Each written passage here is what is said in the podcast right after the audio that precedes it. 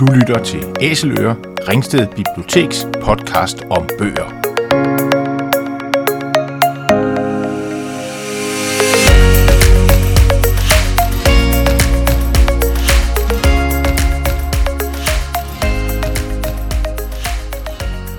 Jeg hedder Morten, og jeg er vært på Æseløer sammen med min kollega.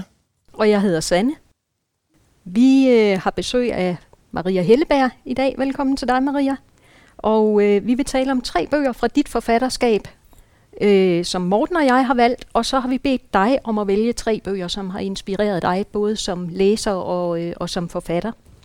Øh, Maria Helleberg har udgivet mere end 90 bøger, kunne jeg tælle mig frem til på øh, den hjemmeside, der hedder bi- bibliografi.dk. Jeg tror nok lidt af det er også så ligesom genudgivelser i andre formater. Tæt på 90 bøger så. Ja. ja. Børnebøger og voksenbøger og skønlitteratur og faglitteratur, men langt de fleste af dem, ligegyldigt om det er det ene eller det andet, de har afsæt i noget historisk. Der er øh, øh, en debutroman fra 1986, der hedder Seersken. Den skal vi tale om senere. Så er der bøger om antikken, og om adelige, og om kongelige, og om guldalderens kunstnere, og om reformationens Danmark. Der er en biografi om uh, Maria Callas, opera-sangerinden, og et meget, meget mere. Og på det seneste, der er du dykket ned i din egen slægts historie med en serie, hvor handlingen starter omkring år 1900 med den bog, der hedder Kvinderne fra Thy, og øh, som forløbig er nået til 1970'erne i, øh, i bind 4, der hedder Teenageren fra Thy. Og jeg ved ikke, om det er meningen, der skal komme flere, men det kan være, at I kommer ind på det senere. Nå, det. Fordi som traditionen byder, når øh, Æseløer har samtaler med en forfatter, så starter vi med at tale om den senest udkommende bog. Og det er netop Teenageren fra Thy, der udkom i øh, 2022. Og det er Morten, der øh, har læst den. Ja. Ja, og det er jo som sagt den, det fjerde bind øh, i serien her om din egen historie. Før vi snakker om, så vil jeg høre, vil du læse noget op fra den? Har du lyst til det? ja, ja, ja, ja, gud. Ja. Ja. Altså, jeg skal jo kunne læse min egen tekst op, ikke? Ja. ja. Det kunne være, at du har en, en passage, du tænkte, det, der var passende, men, øh, men det står der helt frit. Jeg har i hvert fald en, en lille idé her. Ja, Fordi den, den forrige bog af af Barnet fra Thy, den har jo en, egentlig en anden hovedperson end mig, nemlig min far, som er sådan rumfyldende, vanvittig. Og han er faktisk også med her. Altså godt nok mødes de ikke, de to hovedpersoner, altså Maria, mig om min far. Men øh, vi taler sammen på telefon, og en gang imellem, så er hun lidt taknemmelig for ham, fordi han, han er blevet fornuftigere. Da hun er kommet i lidt nød med sin nye kæreste, og så ringer hun til far. Vi plejede ellers grundigt at aftale, hvornår vi ville tale med hinanden, som om det krævede kompliceret planlægning i to travle liv. I stedet for at tale om savn, lagde vi kræfterne i at friholde en times tid hver uge. Det tog tid før nogen tog røret. Men i det mindste var det min far selv.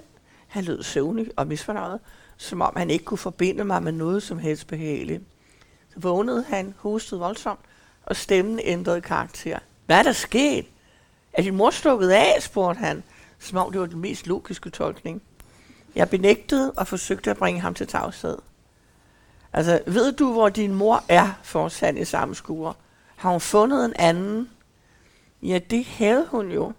Men det var jo ikke mor, jeg ville tale om, og jeg havde ikke ubegrænset tid. Han måtte for en gang skyld tige stille og bare lytte og forstå, men det ville han ikke. Han var overbevist om en slags sammenbrud i mit hjem.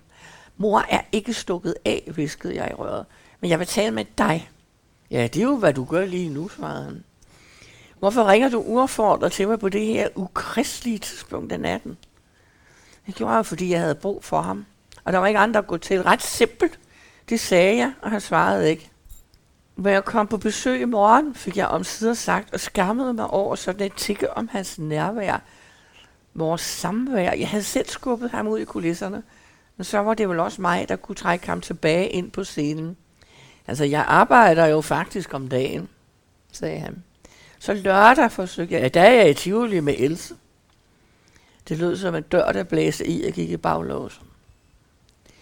Men mor vil ikke lade mig tage på besøg hos Michaels familie, og hun tror, at jeg vil i seng med ham og have et barn, og hun skælder mig ud og forstår ingenting.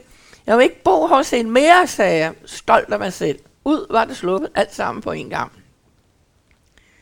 Ved du hvad, det lyder som om din mor stadig er en fornuftig kvinde, svarede far. Og nu vil jeg have resten af min nattesøvn. Kan du sove godt? Ring til mig i morgen efter 18, så er jeg hjemme. Klik og farvel. Telefonen var tilbage på sin plads, tænderne børstes. Jeg var vred og fortummet og skuffet. Mor troede, at jeg gerne ville være gravid, og far ville hellere sove end tale med sit eneste barn. Jeg var en teenager, ret beset, uden forældre. Ingen bekymrede sig om mig, om mit virkelige jeg. Og jeg vil sige det helt klart, og sådan synes jeg faktisk, det er meget at være teenager. Altså, man havde enorme problemer. Meget, man gerne ville tale om, og så arbejdede de jo og sådan noget. Mærkeligt. Det, det tog nogle år, før jeg fattede det. Jeg tror, jeg var oppe i 20'erne og havde en, en kæreste, som havde et lille barn, som jeg var stedmor til, hvor det gik op for mig, at det ikke altid er en selv. Nej. Nogle gange så er der nogle ting, der er vigtigere. Altså, hvis det her er et lille barn, som man ikke har bedt om, men som er i ens liv, så er det faktisk den, der er det vigtigste. Det er sådan en god korrektur, der kommer ind i ens liv. Og klar, måske skal du bare holde kæft med noget af det. Og så løse det selv så godt du kan. Ikke? Så lærer du måske også at løse problemerne, i stedet for at sidde der og råbe til sin far. Jeg, I dag, der forstår jeg jo glimrende min far. Altså, ringer til mig klokken 3 om natten for helvede. Altså, måske man også sove selv under 17. Ja, du ringer uopfordret. Fuldstændig, ja. Altså, hvad ligner det? Jeg ikke sidde og vente på en opfordring. Men, altså, vi ringer. Jeg har en telefon, der skal bruges til sådan noget der. Ja.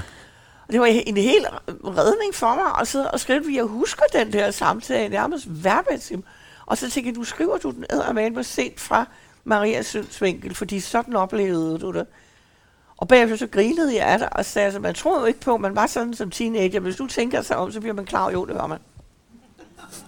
og, det, og det er de jo også nu. Altså, det er, så ligesom, det er bare en fase, der er der. Den er ikke sjov for os andre at være i, men den er endnu værre, når man er teenager, fordi det er den her. Men der er ikke nogen, der forstår mig. Jeg er uden familie. Det skal være adopteret væk. Sådan er det. Men det er sjovt, fordi du øh, i, den, i den bogen før, hvor ja. man kan sige, du siger, at, at der er du jo ikke hovedpersonen, Maria er ikke hovedpersonen, men, Ej, men faren. Og nu har jeg, jeg har kun læst den der, så jeg kommer sådan lidt ind i, øh, i handlingen ja. der. Og jeg har jo ikke det samme forhold til den far, som dem, der har læst den første bog, okay. kunne jeg forestille mig, har en helt anden forhold til ham. Her fremstilles han jo også det, du læser op her, som jo en meget øh, sådan, øh, ja, lad os snakke om det på et tidspunkt. Jo, han har hvor... det meget bedre uden sin familie jo. Ja. Og det, det er også en ting, som jeg tror var svært at forstå for en teenager, at det var faktisk en befrielse for at blive skilt. Fordi så var han jo sådan set ikke forpligtet over for den her familie, han havde, mm. mere end, end de sådan ascendige, vi skulle prøve på at, at gøre med en, og det var så egentlig kun mig, der gjorde det. Og jeg ved, for mig var det en befrielse faktisk, for lige pludselig så kunne jeg portionere ham. Altså, jeg kunne ikke ændre noget helt vanvittigt i mit liv eller min mors liv.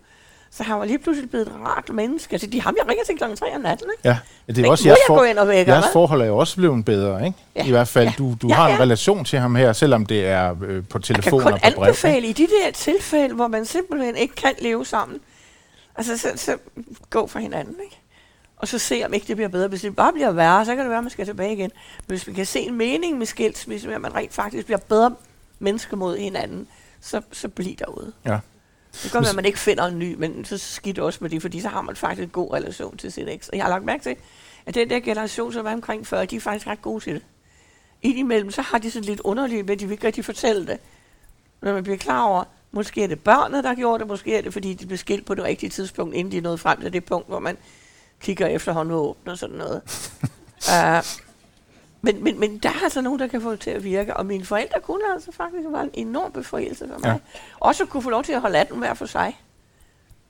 Men det er sjovt, fordi det virker som om, at øh, du vokser op i en sådan forholdsvis fri familie. Altså også fordi nu kommer ja. der en anden person ind, øh, morens kæreste, Obersen, som han mm. bliver omtalt, som jo også er en, en speciel fyr, som kommer fra et mere, hvad skal man sige, konservativt miljø. Han er jo ja. i militæret, og har faktisk en anden familie også. Ja, ja, ja øh, det, det skiller han Der bor tre kilometer derfra. Ja. Ikke?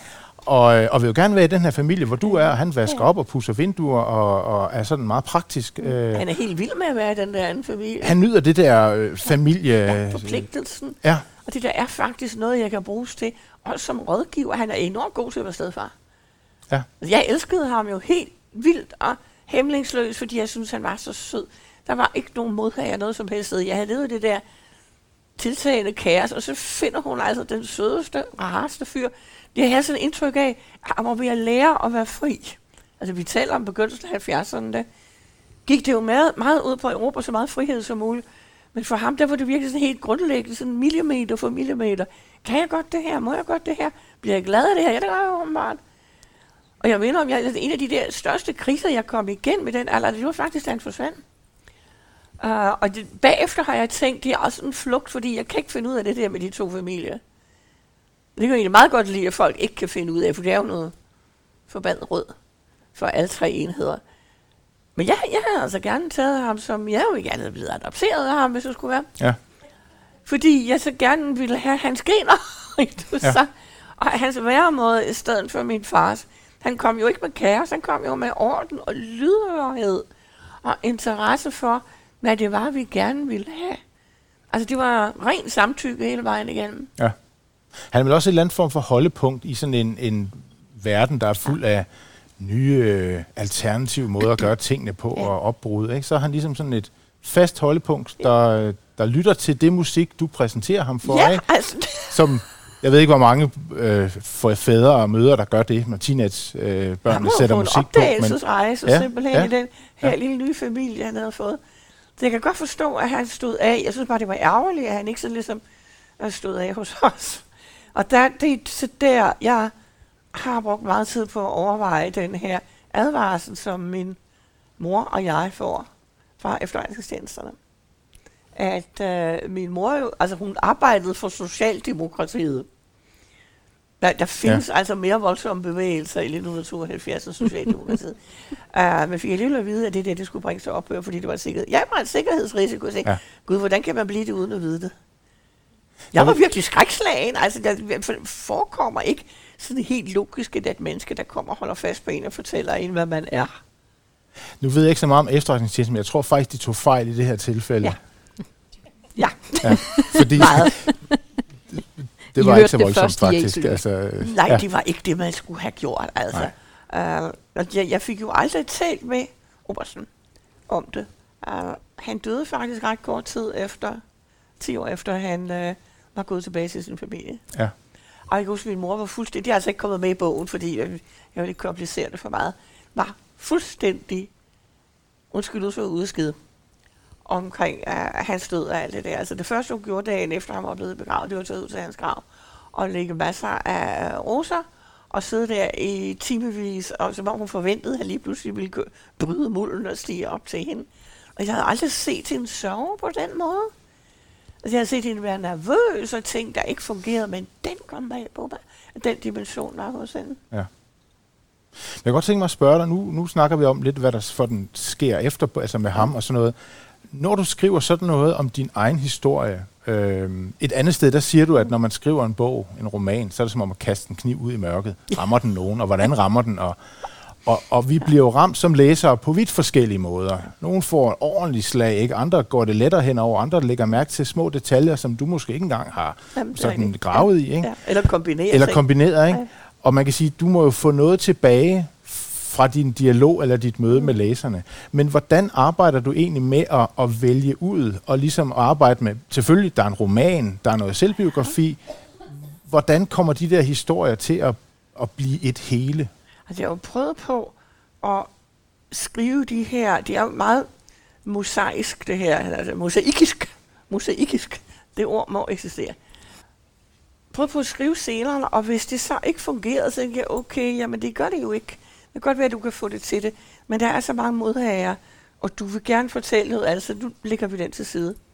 Og så tager du noget af det andet, og det har konstateret, at det faktisk er ret rart ikke at gøre det, hvis jeg, du skal have den her scene, hvad skal jeg bruge den til? Og jeg talte med min redaktør, jeg har fået en ung vidunderlig redaktør på Gyldendal, der hedder Christine.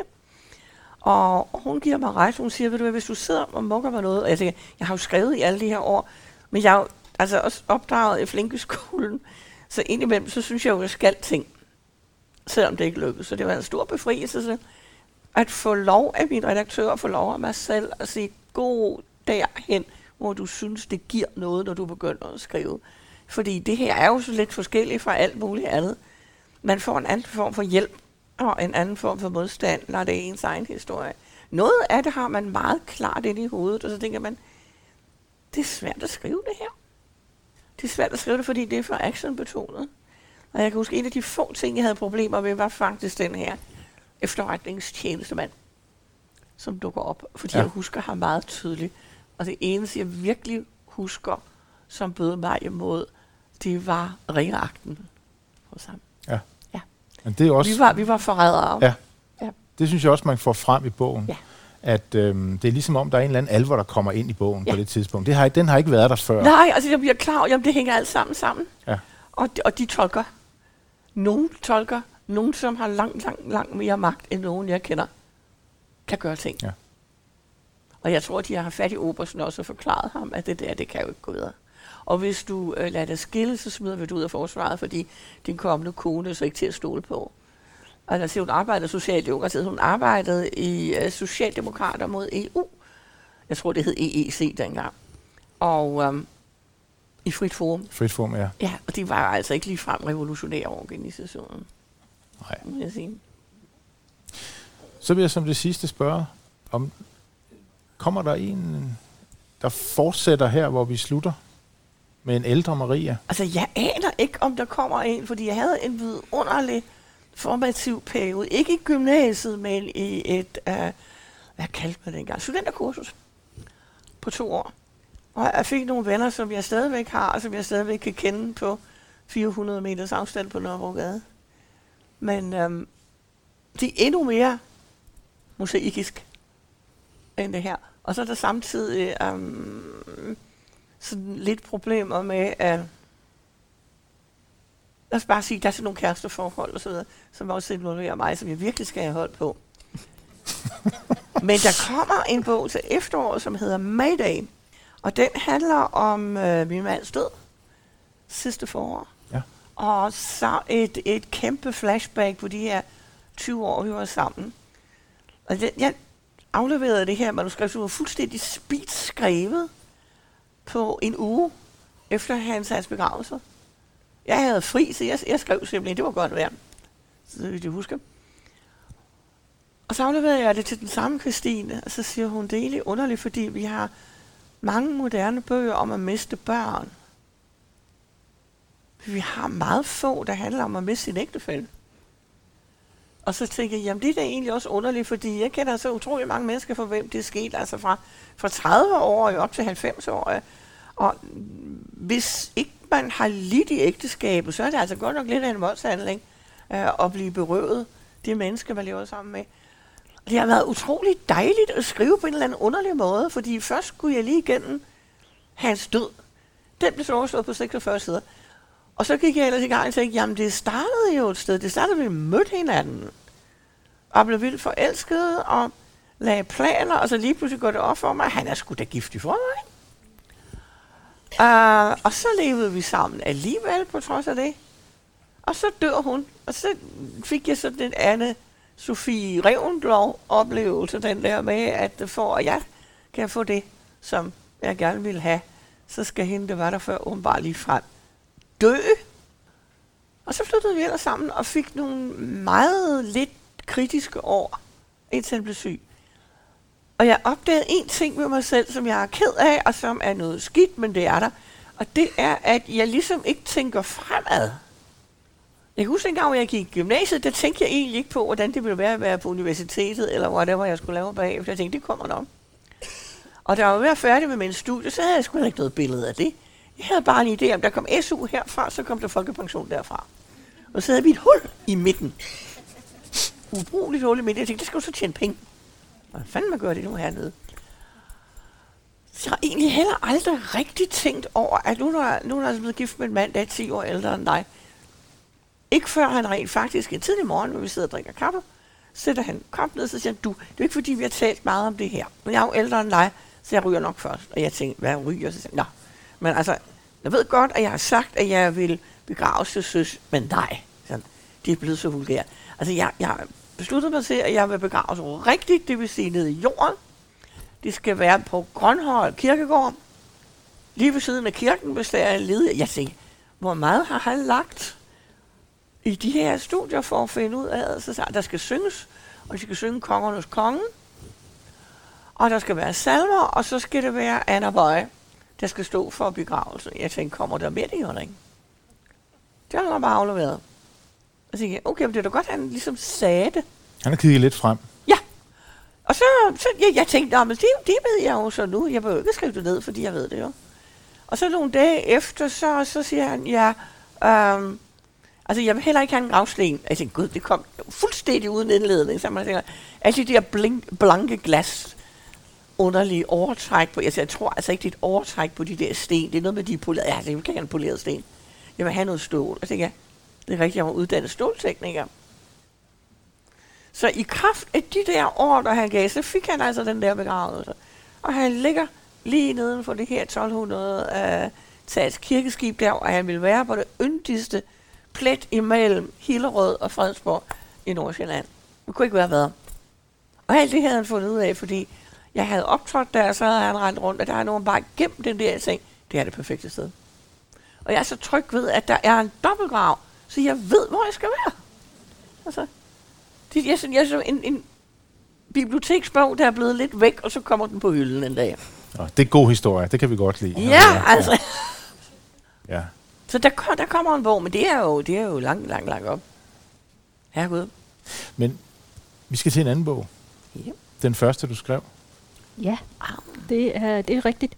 Vi har, øhm, det er, det er den, den, øh, den første af dine bøger, som vi sådan set har valgt, fordi den nyeste bog ligger altid, øh, som sagt, lige for.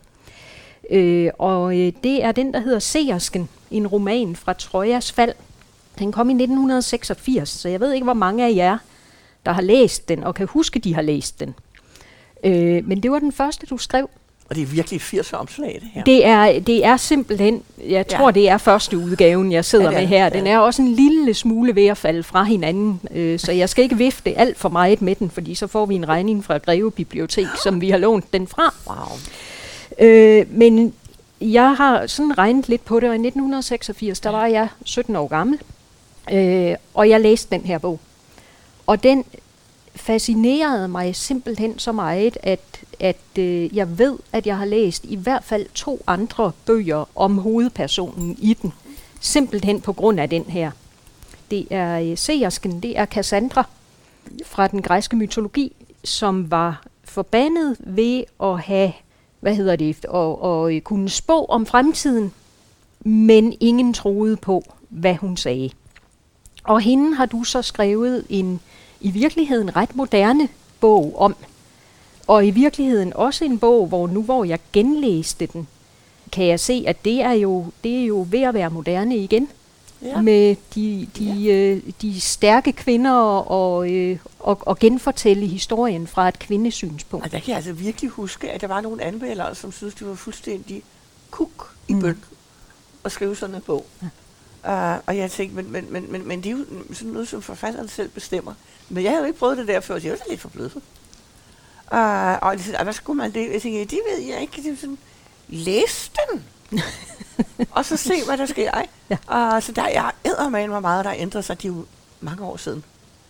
Og hele den der opfattelse af, at, at mænd og kvinder i litteraturen har også ændret sig. Jeg kan huske også i 90'erne, at en hel del anmeldere sagde, altså I kunne ikke rigtig relatere til kvindelige hovedpersoner. Og det første, jeg tænkte, var, men jeg kan relatere til mandlige hovedpersoner. Jeg elsker fyrst andre i krig og fred. Hvad fanden er det vidunderligt? Og interessant, at det skal vi... Men altså, hvordan kan man egentlig leve og læse, hvis man ikke er rimelig kønsløs, når man læser? Ja. Ja, at man ikke kan ligesom gå ind i alt muligt. Altså meningen med litteratur er jo, der i hvert fald, at vi bliver præsenteret for noget, vi ikke er lidt bekymret over den der med, at hvis man er enbenet, så kan man kun læse bøger om enbenede mennesker. Altså, jeg tror, det er, hvis du er enbenet, kan du kun skrive bøger om enbenede mennesker. Ja, men altså, mennesker. helt fint, men ja, indimellem har man også brug for at have en enbenet figur. Ja. ja. Altså, det har jo noget at gøre med indlevelse, og hvis vi ikke skal indleve os mere, men simpelthen skal have øhm, realier på bordet, så bliver det jo til faglitteratur. Og det er der heller ikke noget i vejen med, men det giver bare ikke den samme oplevelse øh, overhovedet. Det er også jeg en synes, øvelse i at være menneske, den der med at kunne læse sig selv ind i noget helt andet. Ja. Det er det, skønlitteratur kan det er jo det. I, i bund og grund. Det er derfor, det vi har skrevet det altid ja, egentlig. Ja. Men du kom fra teatervidenskab, har jeg læst mig til. Hvordan kom ideen om overhovedet at skrive en bog, øh, og, og ideen om så at kaste dig ud i en gendækning af, af en af de sådan klassiske græske ja, det, myter? Det, det havde at gøre med min gymnasietid, fordi jeg ville gøre så hurtigt som muligt, så jeg gik på kursus. Så jeg kun bruge to år. Og der havde vi så kundskab det første år. Jeg, havde, jeg anede ikke sådan noget fandtes. Mm. Jeg tænkte, at det er fuldstændig unødvendigt, men det er fantastisk, fordi det går egentlig bare ud på, at vi hørte en masse utrolige historier. Så jeg kan huske, at vi havde en fantastisk lærer, hun var fem år ældre end os, og øhm, gennemsnitlig. Så hun var jo sådan set vores fælde. Hun genfortalte, hun var interesseret i alting, hun kunne perspektivere, hun kunne få os til at indleve os i den der underlige lille flæbende teenager til Achilleus i Iliade. Så det endte med, at vi stort set fik 11 og 13 alle sammen. Så hele det der hold, det skulle så ind og undersøges i undervisningsministeriet, fordi man regnede med, at vi nok havde spyt. og der kom vi så ind, nogen også kunne forklare det, og sige, det er bare fordi læreren er fuldstændig fantastisk. Så vi er alle sammen blevet hugt på det her, og så godtog de vores karakter. Og mange gange tak for det, fordi det var for det første år med den skrabe adgangsbegrænsning. og så var der jo altså andre fag, der ikke var helt så morsomme, så der begyndte jeg simpelthen at skrive. Altså, jeg havde egentlig ikke rigtig noget billede af, hvordan man gjorde det. Jeg sad bare nok i hjørnet.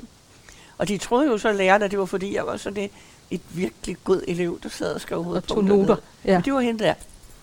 Okay. Hvor jeg, jeg hele tiden tænkte, at der var sådan på den ene side realia, og på den anden side var der så en fantastisk, virkelig fantastisk verden, som jeg også skulle have med.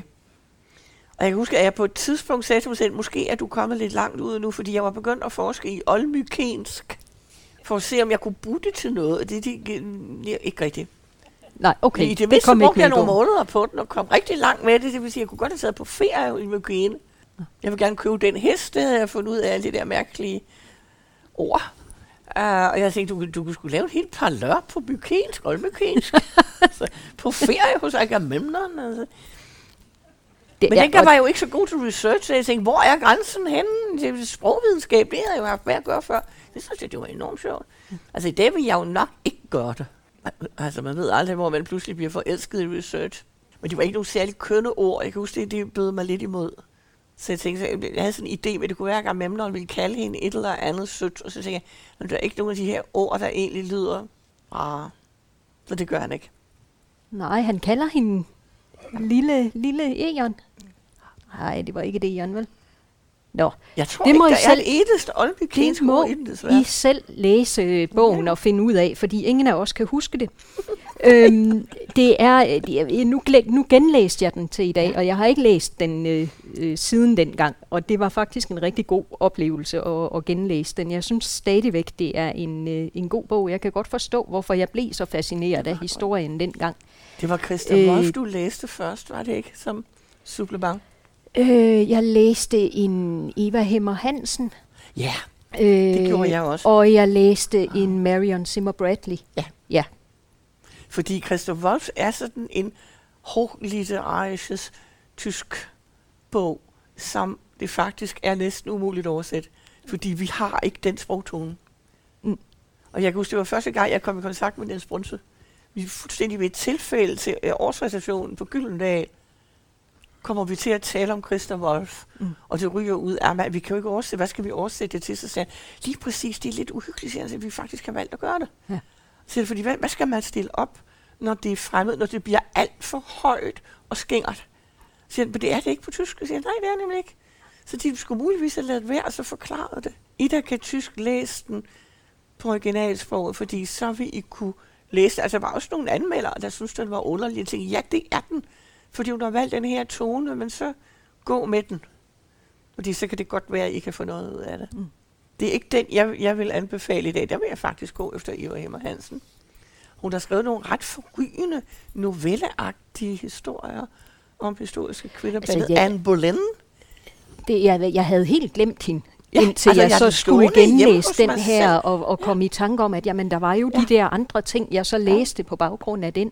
Og hun er faktisk øh, en af dem, jeg jo... har anbefalet Gyldendal at gå ind og se på, mm. om det var noget, vi skal genudgive. Fordi det er jo også noget, der ligger meget i tråd med, med de her stærke kvindelige ja. hovedpersoner, som altså, man nu graver taget, frem. Gå og... ind i kvinder og mm. prøve på at se, hvad har de egentlig at, at, at give os. Ik- ikke bare stærke, også dem, der gerne vil være stærke. Mm. Og det er sådan, jeg ser Anne Boleyn, men det er en helt anden historie. Og jeg kan ikke huske, om det, om det er i, i den her, eller det er et andet sted, jeg har læst det, men, men, men det her med, når du siger ikke bare de stærke kvinder, fordi Cassandra er jo sådan set en stærk kvinde, men hun, hun er også en kvinde, der ikke har rigtig en chance for at komme ud af det at være kvinde Nej. i oldtidens Grækenland. Som sagt, jeg kan ikke huske, om det er i den her, eller det er et andet sted, jeg har læst det, men hvor det bliver, bliver sagt, at jamen, kvinder bliver handlet med. De handler ikke. Men og det, det er bare sådan, det er, og det er de begrænsninger, der er for hende. Men det gør Clytemnestra jo. Ja. Og det er det, der Cassandra ikke regner sig frem til, at risikoen er hans kone derhjemme. Nej. Så derfor må jeg have ham til en sidste voldståd, og det at slå sin kone ihjel. Ja. For at redde mig og vores to små døtre. Ikke? Ja. Og jeg kan huske, de, de plagede mig sådan, at jeg ikke ville lave om på det. Jeg tænkte, jamen hun dør altså. Nej. Han dør, hun dør, deres børn dør. Ja. Så det bliver ikke heller den der forsoning med trøjer, som han fabler om. Mm. Nej, nej, nej. Det bliver bare en lille blinkgyde. Puff. Ja. Men Clytemnestras historie ender jo heller ikke lykkeligt, kan man så sige. Mm, nej, nej, nej, nej, nej. Men, men, men, men hun får da en mindste stated a point, ikke? Vi husker hende. Det gør hun i hvert fald. At jeg, jeg tager min elsker, og så tager jeg en økse, og så tager jeg et net, det nok. Ja, og så hans elskerinde. Ja. ja. Og det er ikke fordi, altså dels så er der nogle af jer, der kender historien i forvejen. Vi prøver at lade være med at spoile for meget i, i Æseløre. Men Cassandra fortæller den her historie, hun er jeg fortæller i den, og hun fortæller den fra dødsriget. Mm. Så vi ved fra side 1, at det ender med, at, det er øh, at, at hun dør. Ja. Jeg synes bestemt, øh, at det er en bog, der er, der er værd at grave frem og, øh, og læse, eller genlæse, hvis man har læst den dengang i, i 86, da den startede hele, hele lavinen. Det øh, mærkelige for mig er, at jeg, jeg har kigget i den her for nylig, hvor jeg under alt det her bøvl efter min mands død, sådan, sådan jeg skulle rydde op i alle vores biblioteker, så sad jeg og bladrede den igennem, og så tænkte jeg, det eneste, der støder dit øje, det er stilistiske fejl. det, ja, bare, det er fordi, du, du er ikke ung længere, så du sidder hele tiden og leder efter med alle de år, hvor du har siddet og læst dine egne og andres manuskripter og sætte små streger nedenunder og ændret udtryk osv. Så videre. at det gjorde du ikke dengang, for du var så begejstret. Ja. Hvor du sad og skrev en roman, som åbenbart skulle blive læst af andre mennesker. Ja. Så jeg tænkte, nu skal vi altså have den færdig. Og så tror jeg egentlig slet ikke, jeg så efter det. Jeg er fuldstændig vild med ordet hurlum hej, der på en eller anden underlig måde også er kommet med. Men det var der noget hurlum hej. Hele Trojas fald var der noget hurlum hej. Så øh, sejersken af Maria Helleberg, grib endelig fat i, øh, i den. Og øh, Morten, så skal vi, øh, så skal vi ud i, i et stort klassikerland. Ja, vi skal, fordi vi har en bog med, som du har valgt, Maria. Ja. krig, krig og fred, ja, og fred, tror jeg, de siger et sted. Ikke? Jeg har begge to med, altså ikke krig og fred, men der er simpelthen to bind, den jeg har med her. Det er øh, nu, det er ret tykke bøger. Øh, nogle vægtige klassikere i litteraturhistorien, som alle kender, og måske de færreste har læst, men som når man går sådan ind i den, så kender man godt de mm. greb, der bliver brugt, for de er brugt igen og igen. Ja. Og jeg tror, vi skal tilbage til den tid, vi havde i teenageren fra Thy, mm. fordi der bliver de også nævnt, at det er en meget glædelig og lykkelig læseoplevelse, som Maria det. havde med de her bøger. De og marsvinene, de får navne efter personerne. og der er rigtig mange at tage af. Og nu vil jeg så spørge dig, har du en favoritperson? Jeg er så vild med Fyrst Andrej, fordi han er den der underlige knudrede person, der så gerne vil være en anden end sin familie. Han vil gerne være ekspansiv og så videre. Og han har egentlig ikke rigtig blik for, at han skal sørge for at holde fast i sit liv. Ligesom alt, hver eneste gang, han får fat i noget, der er fuldstændig vidunderligt, så ryger det for ham. Ikke? Uh, han skal i krig mod franskmændene. Hans kone er gravid, og han er irriteret på hende. Og det er, der, det er der mange ægte mænd, der bliver. Men, men han bliver altså irriteret på den måde, at man er klar over, at den her gravide kvinde kan simpelthen ikke klare det. Og man tænker, nu har du egentlig allerede trykt dig ned. Hvis du kommer hjem, så skal du til at gøre afblik for det her. Så møder vi, hans far bliver klar. Det er ham der, han gerne vil adskille sig fra, men han elsker også sin far. Det var enormt svært at få lov til at elske den far. Og han tvivler også på, om faren elsker ham. Der er sådan virkelig underskud, underskud, underskud der. Ikke? Og han drager i krig, og han vil jo gerne gøre en forskel. Så det er den der med, at alting bryder sammen i slaget ved Austerlitz. Der ser han så, at der er en mand, som skulle bære den her fane, han tager den op, og han styrter afsted med den i armene. Fordi det, det, er, jo, det er jo det, man gør. Og det bliver han skudt, og vågner op efter nogle timers forløb, og ligger og kigger op i himlen og tænker, gud, jeg har aldrig nogensinde lagt mærke til himlen før. Ej, det er fantastisk. Og jeg har ikke set den før. Og jeg er bare det her lille orm, der ligger her. Så dukker Napoleon sgu op på en hvid hest. Og kigger videre, hvor er en balmer. Sikkert dog en smuk død. Men han er ikke død. Og det vil så sige, at han får et ekstra liv. Og vi har hele tiden på fornemmelsen, at noget går galt for ham. Han har sådan en retfærdighedsfølelse, og har en dyb foragt for folk, som opfører sig utilbørligt. Og han har den her meget, meget høje familiebaggrund, som gør, at han ved, at alle kalder ham Knjas, altså fyrst. Han nedstammer fra en af de ældste adelsfamilier i, øh, i Rusland. Men han er altså en lille misfit mand. Han får en tilbagevending på scenen, og det gør han i sådan en underlig Dickens scene, som er inderligt urealistisk, men det, den, den, den skal bruges til noget. Han vender hjem i nogenlunde helbredt tilstand den nat, hvor hans kone føder deres fælles barn og dør. Det var lige det, han havde brug for, må man så sige. Og så har han et par år, hvor han simpelthen lader sig transportere. Han tager til sine godser og prøver på at frigive børnene. Og, det, og de er ikke rigtig glade. Han kan ikke rigtig få det der til at køre. Så beslutter han sig til at tage rundt og hilse på naboerne. Og der støder han så på øh, to unge damer, som sidder og synger i vinduet over hans vindue. Ah, han tænker, gud, hvor er det dog utroligt. Den der livsglæde og livsløst, og den, hvor, hvordan er de fået den? De er jo bare to små unge piger, hvor kommer den fra?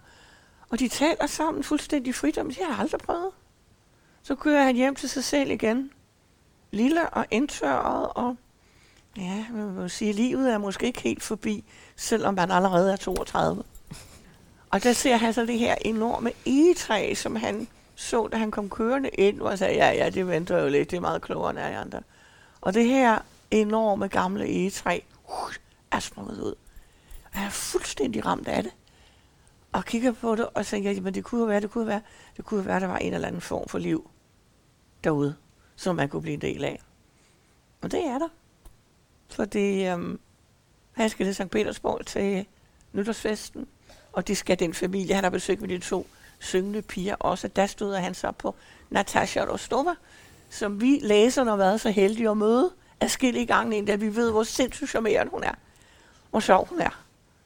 Og hvor utrolig stærk det her lille bitte menneske er. Ganske vist er hendes familie ubetydelig, har ingen store godser eller noget, men hun er vidunderlig. Og hun har en god ven, Pierre Besucher, som er en uægte søn af en af de store fyrster fra Katarinas tid. Og han gør sin ven den tjeneste. Han siger, at der er ikke nogen, der vil danse med hende, fordi hun er lille, hun har ingen smykker på sig, hun er 17 år, det er ingen, der aner, hvem på hun er. Men nu tager jeg hende med ned og siger til min ven, ved du, jeg synes, du skulle prøve at danse lidt her under Så siger han, Naval und Tansavat. På et bal skal man danse. Det er typisk for andre. Ja, jeg retter fejlen. Og så går han altså over og byder hende op, og så danser de resten af aftenen. Og da hun så løber frem på et tidspunkt, så kigger han på hende og siger han, hvis hun går til sin søster, og derefter til kusinen, så bliver hun min kone, og det gør hun. Den der spot om, den vil han simpelthen ikke ud af. Uden egentlig at have lært hende at kende, så tropper han op hos familien. Og anholder om hendes hånd. Og det er, tror jeg, at den smukkeste og mærkeligste fri at se. Vi ser den fra hendes synsvinkel. Og det kan det virkelig være rigtigt, at det her voksne, rigtige menneske, som selv min far respekterer, er det giftes med mig. Meget. Men det er jo utroligt, de der mennesker, som jeg ikke engang kender, de vil sige, at jeg skal blive så det vigtigste menneske i mit liv. Og så må man sige, sådan kommer det ikke til at gå. I får ikke mere. Men det er der, der begynder at blive kompliceret. uh, og på en, en, en måde, så man bliver endnu mere glad for andre. Jeg tænker, du har sgu en chance. Men så synes I jo alle sammen, at siden du var så ung, så skulle I lige tage et år. Altså, man skal ikke gøre det der. Man skal simpelthen sige, jeg vil have en, hun vil have mig. Og så laver vi det bryllup, og så flytter vi sammen med det samme. Og skal vi have et liv sammen. Og så må hun blive voksen hurtigt. Hun, alt muligt andet har hun lavet drøn hurtigt, så hvorfor skulle hun ikke blive voksen hurtigt? Og hvis hun ikke bliver, så er hun også ligeglad, fordi det er hende. Han tør aldrig gå ind i det der rum og sige, nu tager jeg en utraditionel beslutning. Er jo giftes med hende nu. 14 dage, det er for lang tid. Og et år, det er fuldstændig sindssygt. Vi ved, det går galt, ikke? Og hvis, hvis I ikke orker at læse den, så se en af filmatiseringerne, fordi altså de, de får alle sammen noget af det vigtigste med. Men det, der er allerbedst ved den her, det er simpelthen, at den er fuldstændig uanstændigt bred. Altså, der er så mange figurer, som er lynhurtigt kommer på talefod med og opdager, fordi de er værd at følge overraskende. Og så er der alle de der scener, hvor man sidder og tænker, ja, ja, ja, ja, det er rigtigt. Leo, bare bliv ved. Hun har en bror, Natasha, som er sød og overhovedet ikke cut out til at være officer. Nikolaj er bare sådan begejstret for det, og for livet i al almindelighed, og for alting, stort set.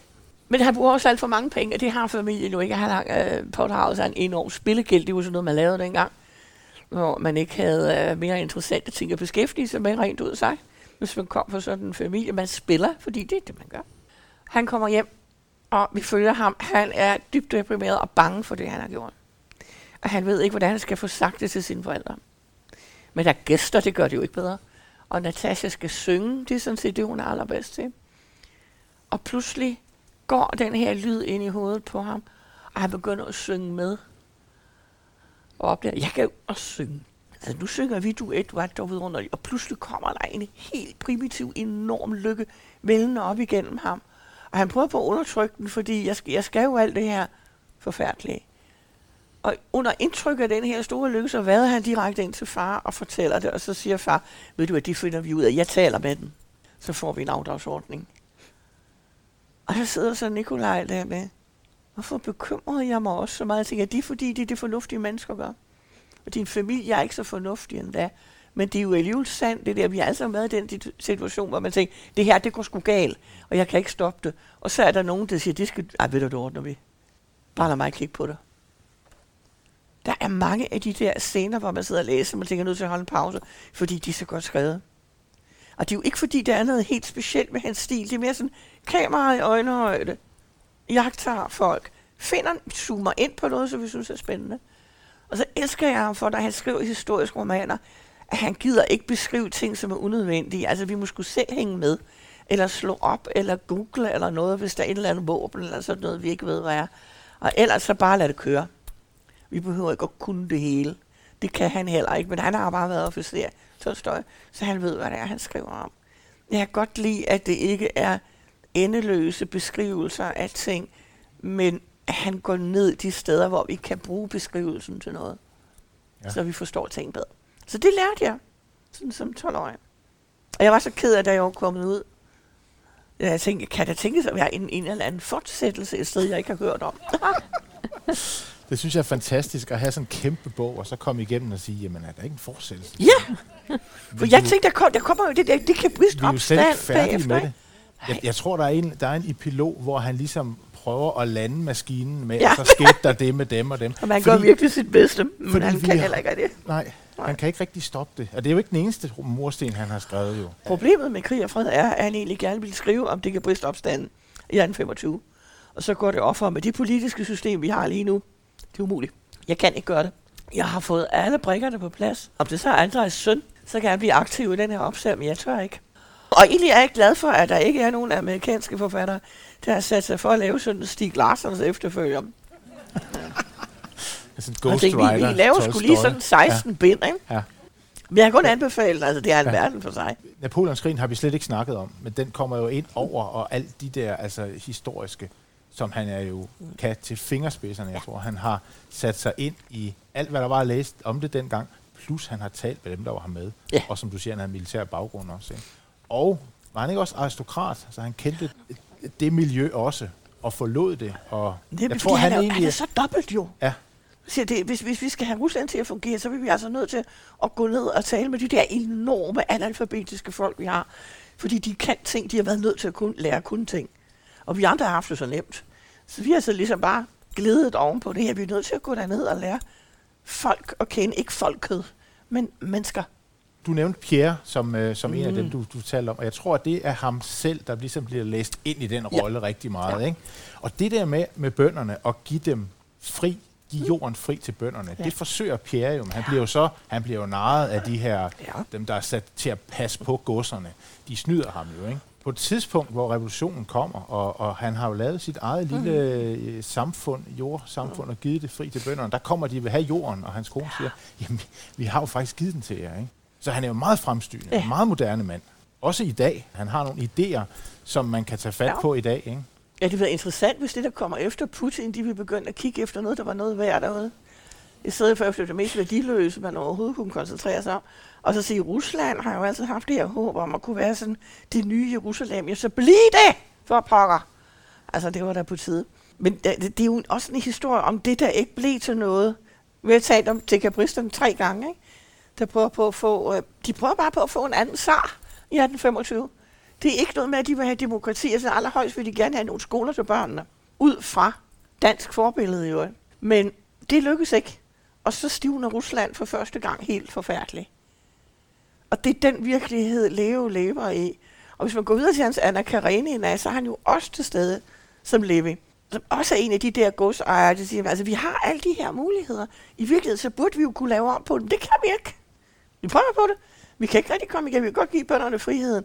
Men, men det kunne være, at de skulle have kunnet lære noget først. Og det har vi så holdt tilbage af en eller anden mærkelig grund. Vi har ikke rigtig ville følges med de andre stater i Europa. Jeg er så glad for, at øh, kejserinde Dagmars far, øh, den første Lyksborg-konge, vi fik, som ved Gud ikke lige frem var nogen åndsfyrste, faktisk tager sig sammen og skriver til sin svigersøn, at nu var det vel på tide, at du, siden du er blevet af Rusland, uh, går den vej, som alle civiliserede lande gør og indfører demokrati. Det er så det sidste brev, han modtager. Han bryder fuldstændig uh, kontakten med sin svigerfar. Det er så fornærmende. Jeg siger, men manden har jo ret.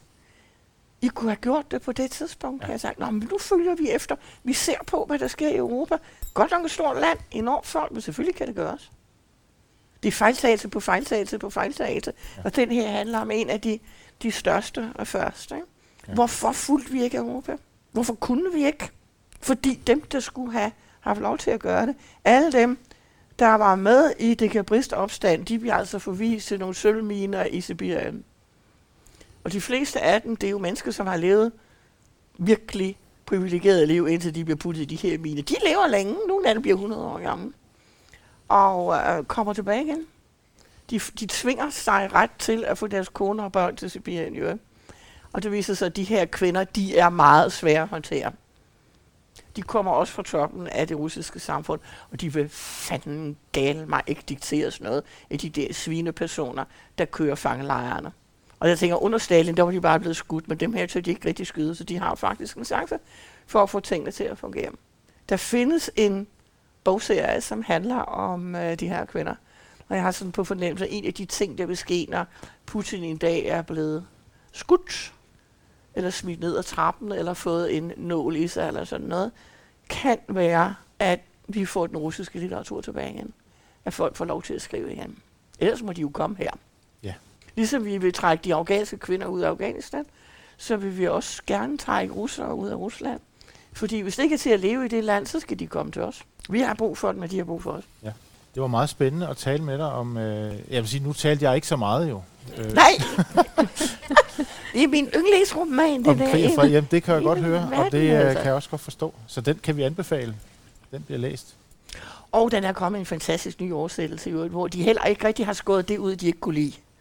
Det var noget med den gamle, der, der var det jo fransk, og øh, altså der skulle man jo, du fortalte om ja. det sande, da du ja, den, ud den version, jeg læste for mange, mange år siden, ja, det, den, den havde sådan et lille hæfte bag i, med oversættelser af, af de der sider, husker jeg det som, lange franske passager. Ja. Så man læste på dansk, og så lige pludselig så blev man overfaldet af en halv side på fransk. Og jeg havde altså russisk i gymnasiet, så det hjalp mig ikke en disse, at det stod på fransk. Og så var der et hjælpsomt lille hæfte bag i, som man så ja. kunne slå op i, og så var det oversat til, øh, til dansk. Øh, for os stakler, der ikke kunne og fransk. nogle af dem ja. havde simpelthen så ligesom indskudt i lille dansk oversættelse. Det synes jeg var så kaotisk. Ja.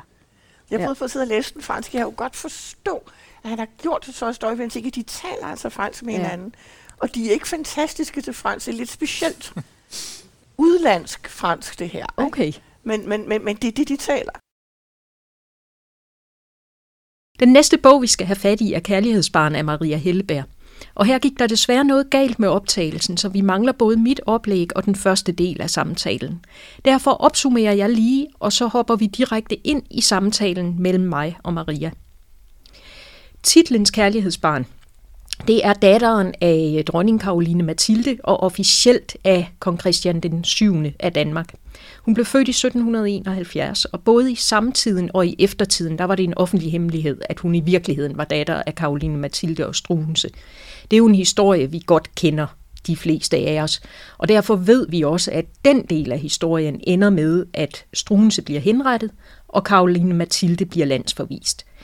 Øh, og det skete faktisk inden for Louisa Augustas øh, første leveår. Så hun voksede op ved, ved hoffet i Danmark officielt som, som kongedatter, men uofficielt vidste alle, at det var hun ikke. Øh, og de mennesker, der var tættest på hende, det var Christian den 7., øh, som i stigende grad var, øh, var sindssyg. Og så var det hendes bror Frederik, der var et par år ældre, og som var øh, søn af Karoline Mathilde og kongen, og som desværre havde arvet mange af kongens sådan øh, fysiske svagheder. Så han var lidt et skravl. Hun var, øh, hun var lille søster, men fysisk var hun øh, større end ham, og var den, der sådan ligesom passede på ham. Så de to fik et meget nært forhold til hinanden. Da hun blev ældre, der, øh, der blev hun gift med Frederik Christian af Augustenborg, øh, som blev kaldt Fritz, og det er lidt heldigt, fordi der var mange Frederikker i den her historie, så, øh, så, så vi kan skælne ham ved, at, øh, at han er Fritz. Øh, der var en stærk tiltrækning mellem dem fra begyndelsen, da de lærte hinanden at kende. Men ægteskabet kom alligevel skævt fra start, fordi egentlig havde de været trolovet med hinanden i mange, mange år. Det vidste Louisa Augusta ikke. Fritz vidste det. Og da det gik op for hende, at den her unge mand, som hun havde sværmet for, og det var romantisk, og det var måske også lidt forbudt, og, og det ene og det andet, at det i virkeligheden havde været bestemt fra begyndelsen, at de skulle giftes med hinanden. Da det gik op for hende, der følte hun sig jo svigtet af ham. Fordi han vidste godt. Han kunne da have fortalt hende det fra, øh, fra starten. Og hun følte sig også svigtet af broren, fordi de havde været sådan lidt allieret i et opgør mod øh, hele sådan konge, øh, kongehusvæsenet, kan man sige. Så hun følte sig også svigtet af ham, da det lige pludselig gik op for hende, at nu var hun bare en brik i, i øh, altså hun blev bortgiftet uden at blive konsulteret. Det var business as usual i, øh, i kongehuset. Så der gik nogle år, der gik faktisk 10 år, før Fritz og Louise Augusta, de fandt hinanden i ægteskabet, men så fandt de også hinanden om, jeg så må sige, med, med erotisk fynd og klem. Øh, flyttede blandt andet ind i et fælles soveværelse og fik fælles dobbeltseng. Det var meget, meget usædvanligt øh, i, i, i den tid. Øh, så, så der var nogle år, hvor det var et meget, meget lykkeligt øh, ægteskab. Men det varede ikke ved. Øh, Blandt andet fordi Louisa Augusta, hun havde sådan en meget stærk republikansk år. Hun havde fulgt nært med i den franske revolution og fulgte med i, i, i Napoleon, der jo var en, en almindelig mand, der, der ligesom steg op igennem øh, de, de franske øh, overklasselag og blev kejser. Hun ville gerne være borgerinde. Hun kaldte sig faktisk i perioder borgerinde i stedet for øh, prinsesse eller, eller kongelig. Øhm, men Fritz rykkede gradvist i den modsatte retning. Og det kom til et opgør, da øh, Fritzes bror døde. Ikke så meget på grund af brorens død i sig selv, men fordi broren var blevet spurgt af svenskerne, om han ville være deres tronarving. Og det lyder sådan lidt underligt, men det skyldtes, at svenskerne var, var strandet med en 60 år gammel konge, der ikke havde nogen arvinger. Øh, så de var ude og kigge sådan i de europæiske adelige huse, om var der en, der kunne passe ind, øh, og fik så øje på Fritzes bror. Så han var sådan set tronarving i Sverige, men døde. Og så kiggede Fritz på den trone og tænkte, ah, hvis min bror kan, så kan jeg da også. Øh, så han var interesseret i at blive konge i Sverige. Louisa Augusta var absolut på ingen mulig måde interesseret i at blive, øh, at blive dronning af Sverige. Og øh, nu vender vi så tilbage til optagelsen, hvor Maria er i gang med at fortælle om netop den konflikt. Hvor han vil komme i stedet for sin bror. Og det hører Frederik den 6., hendes bror. Og han bliver rasende, fordi han vil gerne være konge af Sverige også. Så får vi en union og alt det der. Og Louise Augusta vil ikke have, at manden bliver konge af Sverige. For det første så afskyer hun selve institutionen. Hun mener altså, at hun er republikaner. Og det der, jeg har ikke nogen grund til at betvivle, at hun mener, at hun synes, det hele skulle afskaffes med det samme. Mm. Vi skal da ikke gå videre i det, så jeg pludselig bliver dronning i Sverige. Du bliver konge i Sverige. Det er jo helvede på jorden. Så hun gør alt, hvad hun kan. Hun uh, spionerer på ham. Og hun skriver til sin bror, det så blokerer alt på et tidspunkt. Mm så ingen kan du frem til ham. Mm. Og det opdager Frederik Christian og ankommer fuldstændig opløst og gennemtæver hende. Mm. Og der er hun godt klar over, altså nu det, det her er brudt sammen endegyldigt, vi, vi kan ikke nå hinanden mm. på noget tidspunkt. Men de, det når de faktisk, og så får I heller ikke mere for den fem år. Uh, fordi så kommer den næste fase af hendes liv. Men den der første fase er sådan, det mest tabte kærlighedshistorie, jeg har været ude for. Hvor jeg tænker, mm. kan I ikke bare skide i det der med politik? Fordi der er noget imellem dem, der er så kraftigt, ja. ikke? at man tænker, de må alligevel have krævet noget Vi at vælge god og ignorere det. Ja. Altså, og de øh, kan ikke. Det, Politik er så vigtigt på det her tidspunkt ja. lige pludselig, ja. så de kan ikke ignorere det. Uh, jeg tror, han er egentlig tættere på, bare hoppe hen over det, men hun mm. kan ikke. Han skal i hvert fald nærmest skrive under på, at Napoleon skal tilbage som kejser og så videre. Og hun har så også brugeren at tage hensyn til, ja. som ja. jo er, altså bliver konge af Danmark, som ja. i, i en lang periode er, er øh, den reelle regent, fordi faren jo er sindssyg, altså ham, der var gift med Karoline Mathilde. Øh, og, og ham har hun jo også at tage hensyn ja. til. Og de, og de har et jo kraftigt, stærkt forhold til hinanden, ja. fordi de er vokset op ja med den her sindssyge far, og, med en mor, der bliver landsforvist. Og Men det er hun jo egentlig ikke. Hun Nå. er faktisk en stor søster. Ja. Ja. Han er det der lille pjosker. Det er hende, der, det er hende, der har de gode gener. Fra ja, den, altså fra den far, der... for eksempel. Det ja. har han jo ikke rigtig. Hun er så cirka 20 cm og er en, mm. en sin storebror. Ja. Og hun er med sund og rask og glad og fornøjet og ligner sin far ret så meget. Ja. Um, det, det havde den der tabsfornyelse, så det eneste, jeg kunne gøre, det var at følge en anden ting, som jeg også har belæg for, det er, at deres gode ven Bakkesen, digteren, dukker op på Augustenborg for at forsone dem, han regner med, jeg må være den eneste kan det. Han, han mm. vandt det ved at skrive et lille digt til den, der begynder med, I to fortjener hinanden. Det er egentlig det sødeste, man kan sige til to ret vidunderlige mennesker. Ikke? Jo. Og de æder den fuldstændig råt. Men han mm. prøver sig i fem timer at overtale Fritz til og lade paraderne falde, og mm. kommer ud senere og siger, at det er der ikke noget, det her. I er, hvor I er. Og der tænker jeg, det her, det er jo en tragedie, som de ikke lægger mærke til gå ud over deres barn. De ser den som noget, der er imellem os i den her mm. voksne generation. Mm. De ser ikke, at de her børn er altså faktisk ret voksne nu. Mm. De er trip-trap træsko, der er to år imellem dem. Ja. Uh, og de forstår glemrende, hvad der er, der foregår, og de kan godt se, at der er en skurk i det her. Og det er ikke mor, det er Frederik 6. Mm. Det er det danske kongehus. Ja. Og den sidder godt fast. Og det er så ikke noget, man kan læse i bogen, men der, de tre børn har jo deres egen du historie, der overhovedet ikke øh, bliver, bliver afsløret i bogen. Der skete det med mig, da jeg sad med den her, at jeg lærte værdien af jeg vil sige, millimeter research. Mm. Fordi jeg havde først tænkt, der skulle nok ikke rigtig noget på det her. Der, det har højst sandsynligt gået til alt det der materiale. Mm. Så fik jeg fat i Rigsarkivet, og en ældre her til jamen bitte pige, siger han så. vi har to meter. Har to, ja, vi har to meter. Men det er jo lidt ærgerligt, fordi det meste gik jo tabt, da russerne kom ja. i 45. Der røg der store dele af arkivet. Men vi har det her, så kørte han det ned til mig.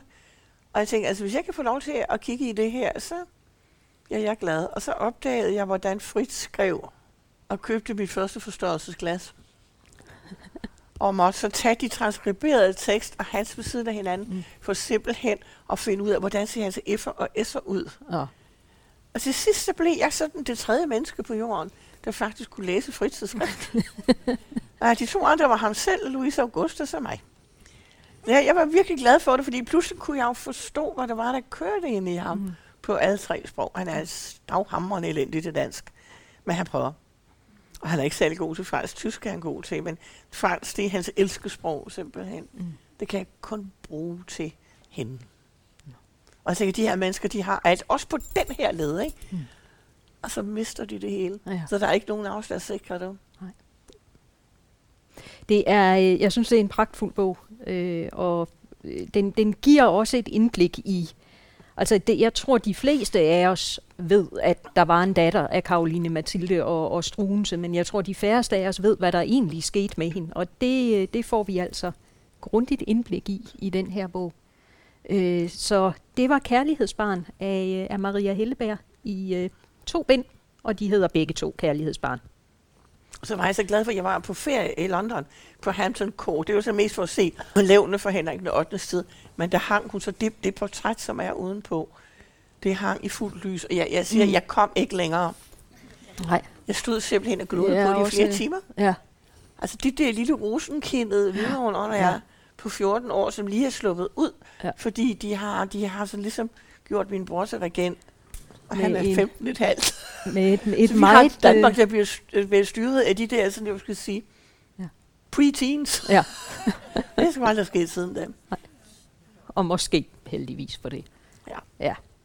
Morten, din sidste, Hvad sker der? Den sidste bog, ja, du har med. Vi skal, øh, vi skal til øh, Victoria-tidens England, og taler om en af de viktorianske, en af Brønte søstrenes bog, Jane Eyre. Oh, yeah. Og øh, den havde du jo taget med som en bog, som du vil anbefale, og den har jeg så læst, og jeg tænkte faktisk, da jeg skulle i gang med den. Øh, jeg er meget fascineret af, af Victoria-tiden, men mm-hmm. på et mhm. tidspunkt, så kom jeg i gang med den her Middlemarch, og den kom jeg et godt stykke ind i, og så var det sådan ligesom sådan en brydekamp, hvor jeg lå nederst, og så måtte jeg klappe, og så trække mig lidt tilbage, og der er jeg nu med den. Så jeg tænkte, er det nu den samme kamp? Men det var det jo slet ikke. For det er jo en fantastisk bog, som man jo bare flyder igennem. Hold op, hvad er det spændende. Nu ved jeg ikke, hvor meget... Vi, jeg kan jo lige sætte dig i gang. Altså, ja. hun starter jo med en barndom, der er meget ulykkelig. Hun kommer ind i en familie, som ikke er hendes. Og, ligesom som, og, og så kommer hun på pigeskole, hvor det går bedre, bliver uddannet lærer. Så kommer hun til den her guvernanteplads på den her, det her herresæde, hvor hun skal undervise en pige. Og på et tidspunkt, så møder hun godsejeren. Og så tænker jeg, at du tager den derfra. Men, men, men det er jo sådan, det er hele vejen igennem. At så sker der det, og så kommer der noget nyt. Ja. Og så er de fra hinanden, og så sker der. Og, men det ender lykkeligt. Kan det, det gør det nemlig. Ikke? Ej, Morten, du må det ikke gør du virkelig. Spoile. jeg læste, der var 23 år gammel, og jeg, jeg, jeg var fuldstændig som om, jeg var 5 år gammel. For jeg tænkte, det her det er noget, jeg aldrig har læst før. Tænkte jeg, vi har en underdog, som virkelig rejser sig op. Det kan godt være, at jeg er lille og grim. Men jeg er fuldstændig ligesom jeg andre. Jeg er nøjagtigt lige så stærk i mine følelser. Jeg tænker, hold da kæft, hvorfor er der ikke nogen, der har skrevet det her før? Det kommer ud af hende her. Og vi har fulgt hende, og det er fuldstændig rigtigt. Og hun har faktisk valgt sig, hvad skal man sige, et menneske, som har brug for, at der skal komme den der Greta Thunberg-ærlighed til ham, og tvinge ham til at leve uden at spære nogen inde eller lyve om ting, men simpelthen bare være i sit liv. Og det var helt lov. Altså, jeg var fuldstændig overbevist om, at det ville ende i tragedie. Så jeg prøvede på at holde mig fra at, at gå op til slutningen. Så så jeg en filmudgave, der simpelthen bare startede med, at hun ankommer til godset og tænkte, ej, ej, ej, ej, det må I ikke. Det er sgu da vigtigt. Hun har overlevet alt det shit, skæbnen der smidt efter hende. Hun har mistet veninder. Hun har overlevet, og nu er hun havnet her. Og hun tror virkelig på, at det her menneske trænger til at blive reddet. Og det er altså kun mig, der kan gøre det. Men så skal han også redde mig. Og så skal han også sørge for, at det der med den kvinde, han har spadet inde på godset, det må han skulle se og forordnet. Det må han have styr på. Ja, ja. hvor fanden, ikke? Og der er de så, så virkelig heldige, så hun, hun øh, omkommer i branden. Det er, der, det er sådan lidt ligesom Andrea, der møder op den nat, hvor hans kone dør. Jeg elsker de der sammenfald, fordi indimellem har man brug for, at skidtet ligesom løser sig selv. Ja, ja det brænder, og ja, hun falder ned i flammeren, og det er så ikke nogen skyld. Hvor jeg tænker, okay, det er godt, fordi det kunne godt være lidt kompliceret, så ligesom at komme videre. Så det, det er en fin finte, den her. Og hvis man så læser samme periode, så den mere gotiske, romaner, så bliver man klar over, at de misbrug er fuldstændig vanvittige. Altså det er simpelthen, hvad der sker. Der er spøjelser og ja. underlige ting, og folk, der omkommer. Men det, så har hun lånt det her lille ene element og sagt, han har den her skjulte søn. Det er den, der forgifter ham. Han har gjort noget forkert, og han ved ikke, hvordan han skal rette det. Og du har altså bare giftes med hende. Giftes med den her unge dame. Og så, og hvad så? Rochester, hvad har du tænkt? Hvordan skulle det kunne ja. ske? Hvordan skulle det kunne lykkes? Så efterlader vi hende ude i nothing, og der opdager vi, at på nærmest mirakuløs vis, så er hun i stand til at lukke alt af og sige, så er jeg her. Det må man vel kunne få et eller andet ud af, som er bedre end det der kaos, jeg slap ud af. Orden, skolelærer, søde, rare mennesker tæt på sig. Og så sker der et næste mirakel, som er man skal sige, meget snusfornuftig viktoriansk. Hun kommer til penge. Rochester har jo mistet sit gods og sin formue, men vores lille lem er nu loaded. Der er virkelig en magtovertagelse der, som er helt, fordi det er jo ikke fordi, hun vil slå ham oven i hovedet, men tværtimod, der har han chancer nu. Og der jeg nåede til den, så tænker jeg, jeg accepterer det, jeg accepterer hver en mærkværdighed, du har bygget ind, fordi de er nødvendige for, at vi kan nå det øjeblik, hvor vi retter op på skaderne. Og alle de her mennesker får et ordentligt liv. Jeg elsker jo den der afslutning også hos Åsen, hvor de simpelthen redegør for, den og den gik det faktisk ganske udmærket. Fordi nu havde de fået den her svigerinde og så videre. Så det lagde de sig efter, så de fik et godt liv. Jeg tænkte, jamen, Jane, sådan er det jo samtidig. Her har det ligesom været så meget voldsommere end hos Austin. Så man sidder der og trækker vejret og tænker, får de også et barn? Ja! Yeah! og så er der det helt utrolige ved den, at der er en linje i bogen, som mange sprog har problemer med at oversætte. Yes, reader, I married him. Ja. Den, blandt andet på indonesisk kan man ikke udtrykke det, fordi det er ikke kvinden, der gifter sig. Det er manden, som tager en hustru. Jeg tænker, hold op, så må de lave om på deres sprog. Ja. ja. Fordi det er jo det, hun gør. Ja. Altså, det der med, at he married me, altså nej. Fordi du har ikke overtaget magten. Du har faktisk fået en mulighed for, at ingen har magten i det her forhold. Det er de første, hun opdager, hvor der ikke er en form for uretfærdig styring. Det er det, hun og Rochester laver. Ja. Altså ja. Men så tager vi den herfra, og så ser vi, hvad vi kan få ud af livet. Det er som om solen går op over al den undertrykkelse og dumhed og idiotiske fejl, og så bliver det alligevel sommer. Og jeg tænker, jeg kan godt leve med øhm, de mærkelige ting, der sker, såsom at hun drammer ned i, i yderkanterne af sin egen familie. Det er egentlig ikke nødvendigt for historien, men det har, tror jeg, noget at gøre med, at hun gerne vil forankre sin hovedperson. Og så sige, hun er alligevel lidt kommet hjem her, men det er et hjem, hun skal bryde op fra. Der er så mange detaljer i den bog. Så hvis der er et værk, jeg frygtelig gerne vil lave en total analyse af, som man gik og gjorde tilbage i gymnasiet, og på universitetet, så er det dele med den. Og sige, hvorfor sker det her? Fordi alt er jo styret af en alvidende, meget kvindelig forfatter. Og der er ikke nogen tvivl om, det er faktisk sådan en ideal skildring, hvis vi nu kunne komme ud af magt øh, forholdene, og så lave noget, der var kærligt, samtykkende og enigt. Demokratisk. Jeg er ikke sikker på, at der var så mange af dem i Victoria-tiden. Men man kan jo håbe, vi måske havde lidt mere chance for at lave det. Altså, der er en fantastisk... Der er mange gode scener i den, som, okay, som du siger. Der er på et tidspunkt en scene, hvor han er på, på godset, og hun arbejder jo som guvernante, og så skal de have gæster, og der kommer nogle fine folk, og nogen, der skal underholdes. Og så har de så fået sådan en cigøjnerske, der kommer til godset. Øh, og hun, ja. skal så, hun bliver hentet frem, fordi hun skal jo så spå dem. Men hun siger, ja, men I skal en af gangen en af gangen kommer ind. Og så er de så inde ved hende, og det er kun, det er, det er kun mændene. Altså, kun mændene. Ja. Så mændene kommer ind der, og, og så kommer de ud igen. Og så på et tidspunkt, så siger Sigøjnersen så også, så bliver der sendt bud efter vores hovedperson. Hun skal også spås, siger Sigøjnersen. Ja. Ikke? Og så kommer hun ind der, og så snakker hun med den der Sigøjnerske. Mm. Og så viser det sig, så er det sgu ham, godsejeren, der har klædt sig ud som cigøjnerske. Det er Rochester. Det er hans eneste chance for at komme derhen. Ja, ja, og han prøver at udfri til sådan, hvad synes ja. du om, om godsejeren. Ja, sådan, øh, hvad, hvad kan du... Øh, ja. det hvad skal han ellers? Altså. altså. Og det, men det, det er godt, du tog den op, fordi den er så vanvittig på mange måder. Men det er egentlig logisk, at hvad skal han gøre? Ja. Han kan få et mere ærligt svar fra hende her. Men hun, ej, der er nu også ja, og hun er så optaget ja. af, at hun har set den der kvinde, som hun er overbevist om, at han vil giftes med. Fantastiske ja. Blanche. Ja. altså, jeg kan huske, jeg, hvor jeg var, da jeg læste den scene. Jeg kunne ikke rigtig lade bogen være, så jeg vejede op på anden sal, hvor vi havde toilet, og ned igen læsende. For ikke at opgive det. Jeg kan huske mit intense vrede. Altså, gud, hvor har vi alle sammen haft den der følelse af, at hun overstråler mig fuldstændig godt opgive alting. Hun er så fantastisk. Jeg tror, Rochester synes, hun er ret. Hun er nem at flotte med. Men hun siger ham ikke en skid. Nej. Nej. Nej. Det er noget, altså familien vil så gerne, Ingram ja. vil gerne have det. Men øhm, han er også høflig, så hvis hun gerne vil gå og flotte med ham, så vil hun da meget gerne det. Så godt.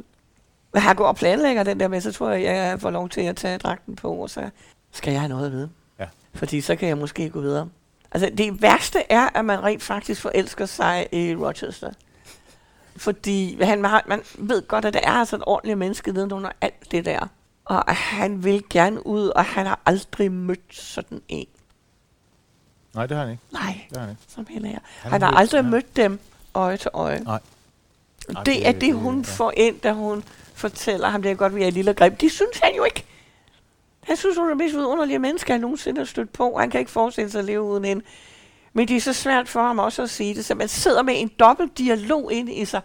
Man sidder med den ideelle i det, mm, dialog. Jamen, Roger siger, det er nu, du skal komme clean, åben nu op og sige det. Nej, det kan du heller ikke. Fordi egentlig ved han jo hele tiden, at det er jo en fantasi, det her. Maja Sand, der aldrig nogensinde blevet så forelsket i hende. Så havde det været nemmere, ikke? Så kunne jeg bare have givet en fantastisk anbefaling og sende hende videre. Men jeg, jeg kan ikke undvære hende. Og jeg blev nødt til at gifte mig med hende, så begår jeg bigami, og så går det helt galt. Og altså, jeg tænker, men det går det jo så ikke til sidst, og det er den der vidunderlige mulighed for at korrigere verden, fordi sådan er litteratur jo også. Altså Leo hænger jo på den her historiske realisme, hvor han siger, jamen jeg kan ikke fortsætte, fordi jeg må ikke skrive, hvad der sker syv år efter, jeg slipper den. Det er umuligt at skrive det, fordi konsekvenser, og I kender den alle sammen, I ved alle sammen, hvad der skete. Men det bliver meget bekendt, at der ikke nogen, der våger at skrive en roman om dekabristopstanden før efter revolutionen, og der er det noget afskyeligt lort, fordi de skal have bevist, at dekabristerne var sådan en form for tidlige kommunister. Og det er altså lidt umuligt jo, i 1825. Men, men hun sidder med det her og siger, jamen, jeg, jeg kan godt vende den. Jeg kan lave en turnaround. Så rent romanteknisk er den fuldstændig vidunderlig. Den giver en mod på at gøre nærmest hvad som helst. Og ja. sige, hvis du gerne vil have det til at ske, så få det til at ske. Ikke? Ja. Det er op til dig at overbevise folk. Og du kan bruge de mest vanvittige detaljer til at overbevise folk, hvis bare det er stærkt nok, og du kan mærke den der rødglødende fortællekraft køre igennem, så godtager vi det. Jeg tror, jeg vil læse det. Jeg får æder male mig travlt, nu er jeg jo sådan set Men det får vi jo alle sammen. Det får vi jo alle sammen, ja. til at komme hjem. Og altså, det, man ja. kan sige, Morten og jeg er lidt på forkant, for vi har faktisk ja, læst det. Ja, vi er lidt på forkant. det ja. Vi har forberedt os. Men, øh, men for alle andre, der er det lidt en, en læseliste. Ja, ja man, man får med hjem. Udskyld. Altså, ja.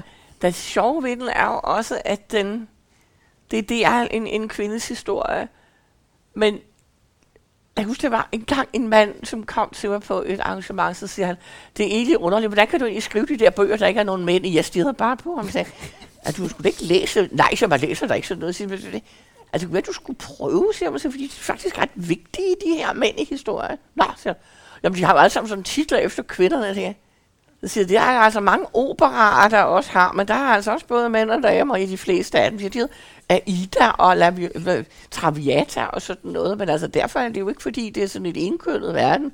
Og jeg tænker, hvad, hvad er det nogle mennesker, tror Altså kvindelitteratur vil jeg jo godt have manet i jorden. Det er sådan set bare litteratur. Lige vel som jeg kan egentlig godt undvære et kvindemuseum. Jeg synes, vi er et andet sted nu, end vi var dengang, man lavede kvindemuseet.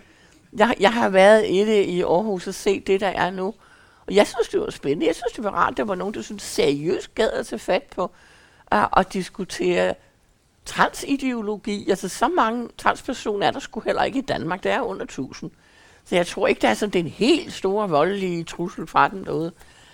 Og jeg, jeg orker heller ikke sådan at have kvindelexikoner. Altså folk hører sgu derhjemme i det store overordnede encyklopædi for den der derind. Altså det andet, det er jo det rent Taliban i grunden. Tænk, hvis vi lavede sådan, et, et, et, lavede sådan to forskellige leksikoner, vi havde mænd i det ene og kvinder i det andet. Ja. Hold du op med det der. Det, det er én verden, og vi, vi skulle da mennesker alle sammen. Jeg er da ikke interesseret i at være i noget, der udelukker de andre. Jeg mener det faktisk. Jeg synes, det er lidt rystende, der er nogen, der tror på, at vi er sådan to dyreraser, der ikke rigtig kan kommunikere med hinanden. En gang imellem kan jeg blive ret skræmt, når jeg sidder på Facebook og læser specielt kvinder, der har nogle fuldstændig vanvittige idéer om, at øh, alle mænd groomer og gør andre forfærdelige ting ved en, og tæver deres kone og dræber dem med det. Altså, det er jo stadigvæk sådan 0,00000000001 procent, ikke? Der skal også passe på, at man ikke gør hele verden til sådan et redselskabinet. Så skal I sidde og læse noget mere. Bronte, Orson, Tolstoy og så videre. Og så få lidt rigtig verden ind, i stedet for Facebook-pladeren. Ja. Det var bare min mening. Ja. Og når nu vi taler om ting, man kan gøre i stedet for at være på Facebook, så har vi en bog mere med. Og det er endnu en, som du har valgt. Og oh, det er uh, Kristin Laurensdatter. Og ja. før du får lov til at sige noget om den, så vil jeg lige sige, at det er faktisk intet mindre end den mest forfatter anbefalede bog i Æseløres historie. Fordi da vi, øh, da vi havde samtale med Kim Leine for et halvt års tid siden, der valgte han også Kristin Laurensdatter. Da vi i efteråret skulle have talt med Ida Jessen, som så desværre blev nødt til at melde afbud, men vi havde nået at lave forberedelserne, der anbefalede hun ikke Kristin Laurensdatter, men hun anbefalede Olav Audunds søn af, øh, af Sigrid Undset.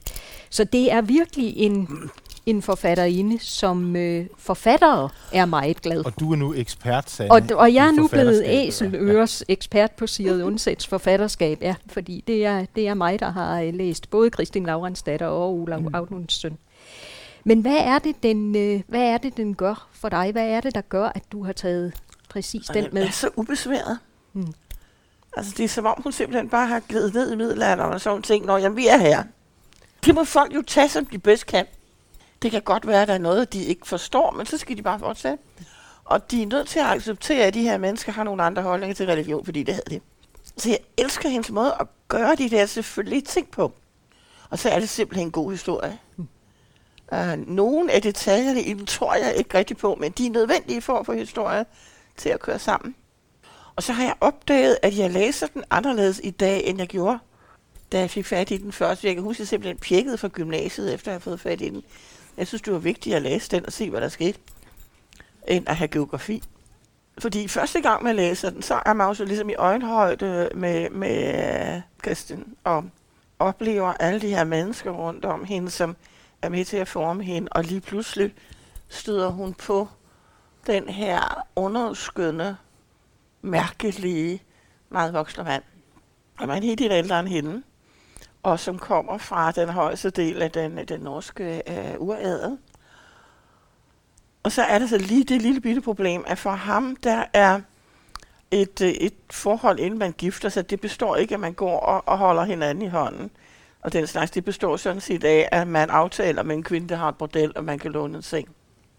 Og lad mig sige, det, det er jo ikke fordi, det vil slå os fuldstændig i dag, fuldstændig ud af valsen og tænke, jo, hvis jeg var min datter på 18, der ville jeg skulle nok blive lidt forundret over, at det var det bedste, han havde at byde den kvinde, han var vildt forelsket i.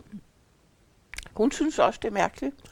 Men hun øh, glider simpelthen ind i den her forelskelse, og da man er kommet godt og grundigt ind i bogen, så går det op for en, at måske er han ikke the best buy. Måske er han en af de her defekte, mærkelige, attraktive personer, som simpelthen bare laver disruption, hvor han kommer frem. Han kan heller ikke rigtig finde ud af at være tro mod sin kone. Og øh, han kan heller ikke finde ud af at være en lojal norsk adelsmand. Øh, så han begår, han prøver i hvert fald på at begynde sådan et slags opstand. Og den ryger sig på grund af hende, kvinden han har et forhold til, snupper de papirer, han har haft med hos hende. Og øh, han bliver fradømt det, man kalder liv, ære, gods. Han, hans liv bliver så skånet, men han må så flytte ind på Jørgengård i Gudbrandsdalen, langt væk fra sit øh, hjemland oppe i Trøndelagen, og bo på sin kones gård uden at eje noget. Og det ender så i total, mildt sagt, disruption af hans flugt. Det er så simpelthen bare den røde tråd, fordi der er mange andre tråde også. Der er hendes forældre, hvor man pludselig bliver klar over, at der er en grund til, at hendes mor er så mærkelig. Den er, at hun er, har, inden hun blev gift med Christians far, haft et forhold til en anden mand, som hun troede ville gifte sig med hende, og det ville han ikke, så hun har måttet skjule her, og er så glædet ind i ægteskabet med den her betydeligt yngre mand.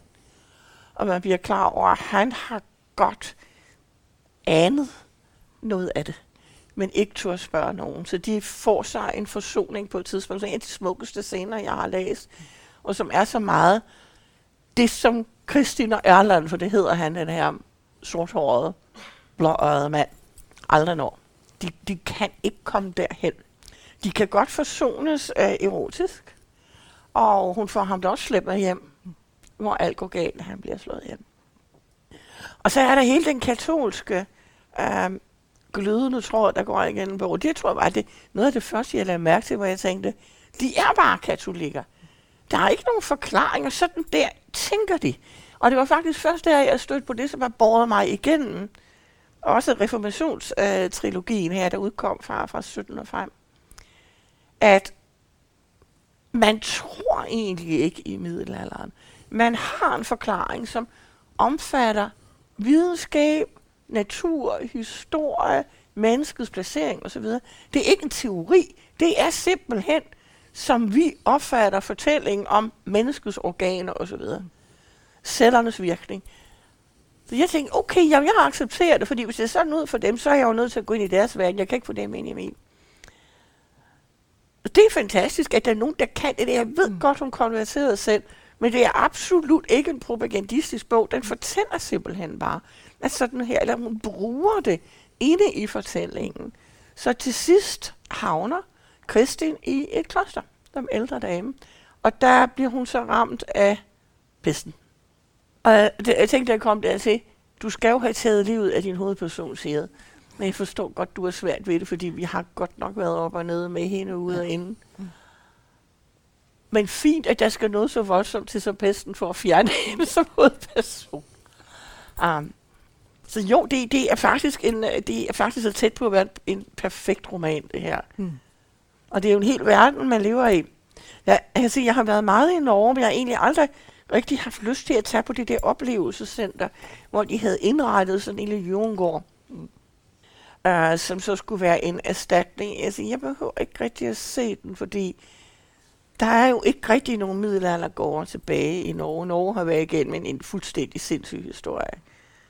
Ja, alt hvad de har er storslåede ting for middelalderen har været brændt. Håkonshallen brændt. Afstrået uh, øh, borgen brændt. Nidarosdomen brændt. Ikke? Det er det, der sker, når man ikke rigtig kan få lov til at styre sig selv. Men øh, alle de der onde ting er jo ikke rigtig sket endnu. Så det er stadigvæk sådan et, et normalt land med nogle normale idéer, vi bevæger os rundt i. Det er ikke en øh, rabalderbog og middelalderen. Alligevel så holder jeg enormt meget af de scener, hvor hun lader, det er som regel Erland, komme op og toppe for folk. Han har en kommentar på et tidspunkt, hvor han har fået kæmpet sig selv og sine venner ud af en konfrontation, der opstår. Jeg Gud, så du Erlings søn? Altså, man tror jo, at han skulle få lort, mens han har et svær i hånden, ikke? Og jeg tænker, åh, hun har fået den idé fra, fordi den passer fuldstændig til ham. det er hans jargon, og det er det, han ser. Mm. Ah, kæft mand, jeg har det der riddersøn, der ikke engang kan de her ting. Hvorfor har jeg ikke lært det? Og man tænker, det har du da også meget brug for, Erland, det her. Ja. Der er måske nogle andre ting, du skulle have brugt lidt mere tid på. Ja. ja fordi du, du kommer til at bruge dit svær en eneste gang. I hele den periode her. Ja. Så der, altså, der er så meget at opdage inde i den, og så er den igen, det jeg godt kan lide, det her kan jeg i øjenhøjde.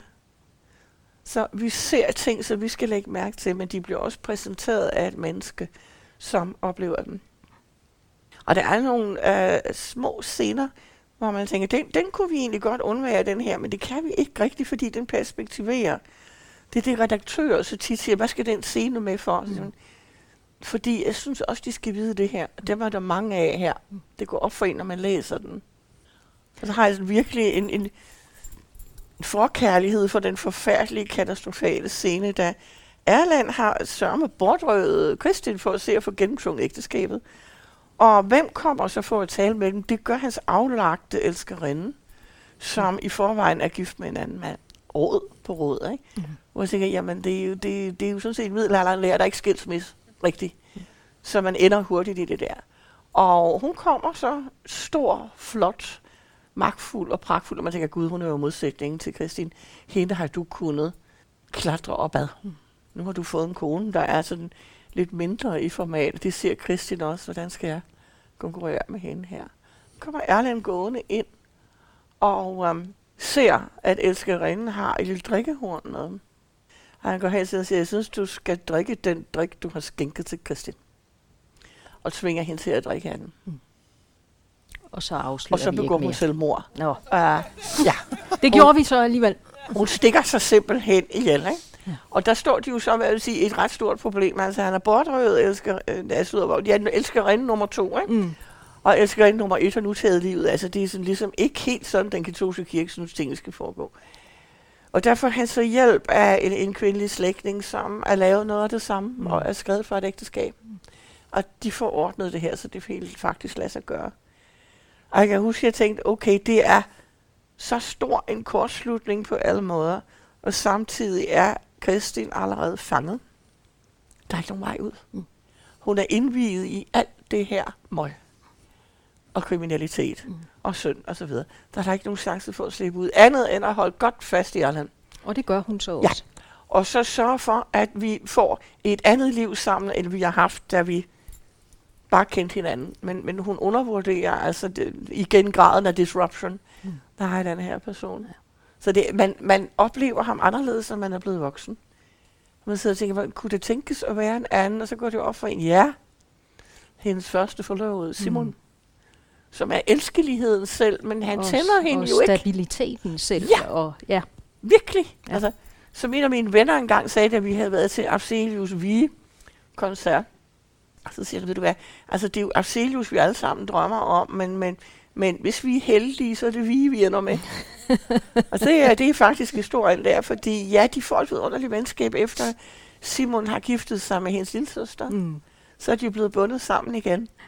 Han er den, hun kan bruge til at fortælle, hvor hun står og hvor hun går hen. Det har Erland aldrig været særlig god til. Men alle de her modbeslutninger har jo så også gjort, at man fik aldrig rigtig tid til at træffe den for sig selv.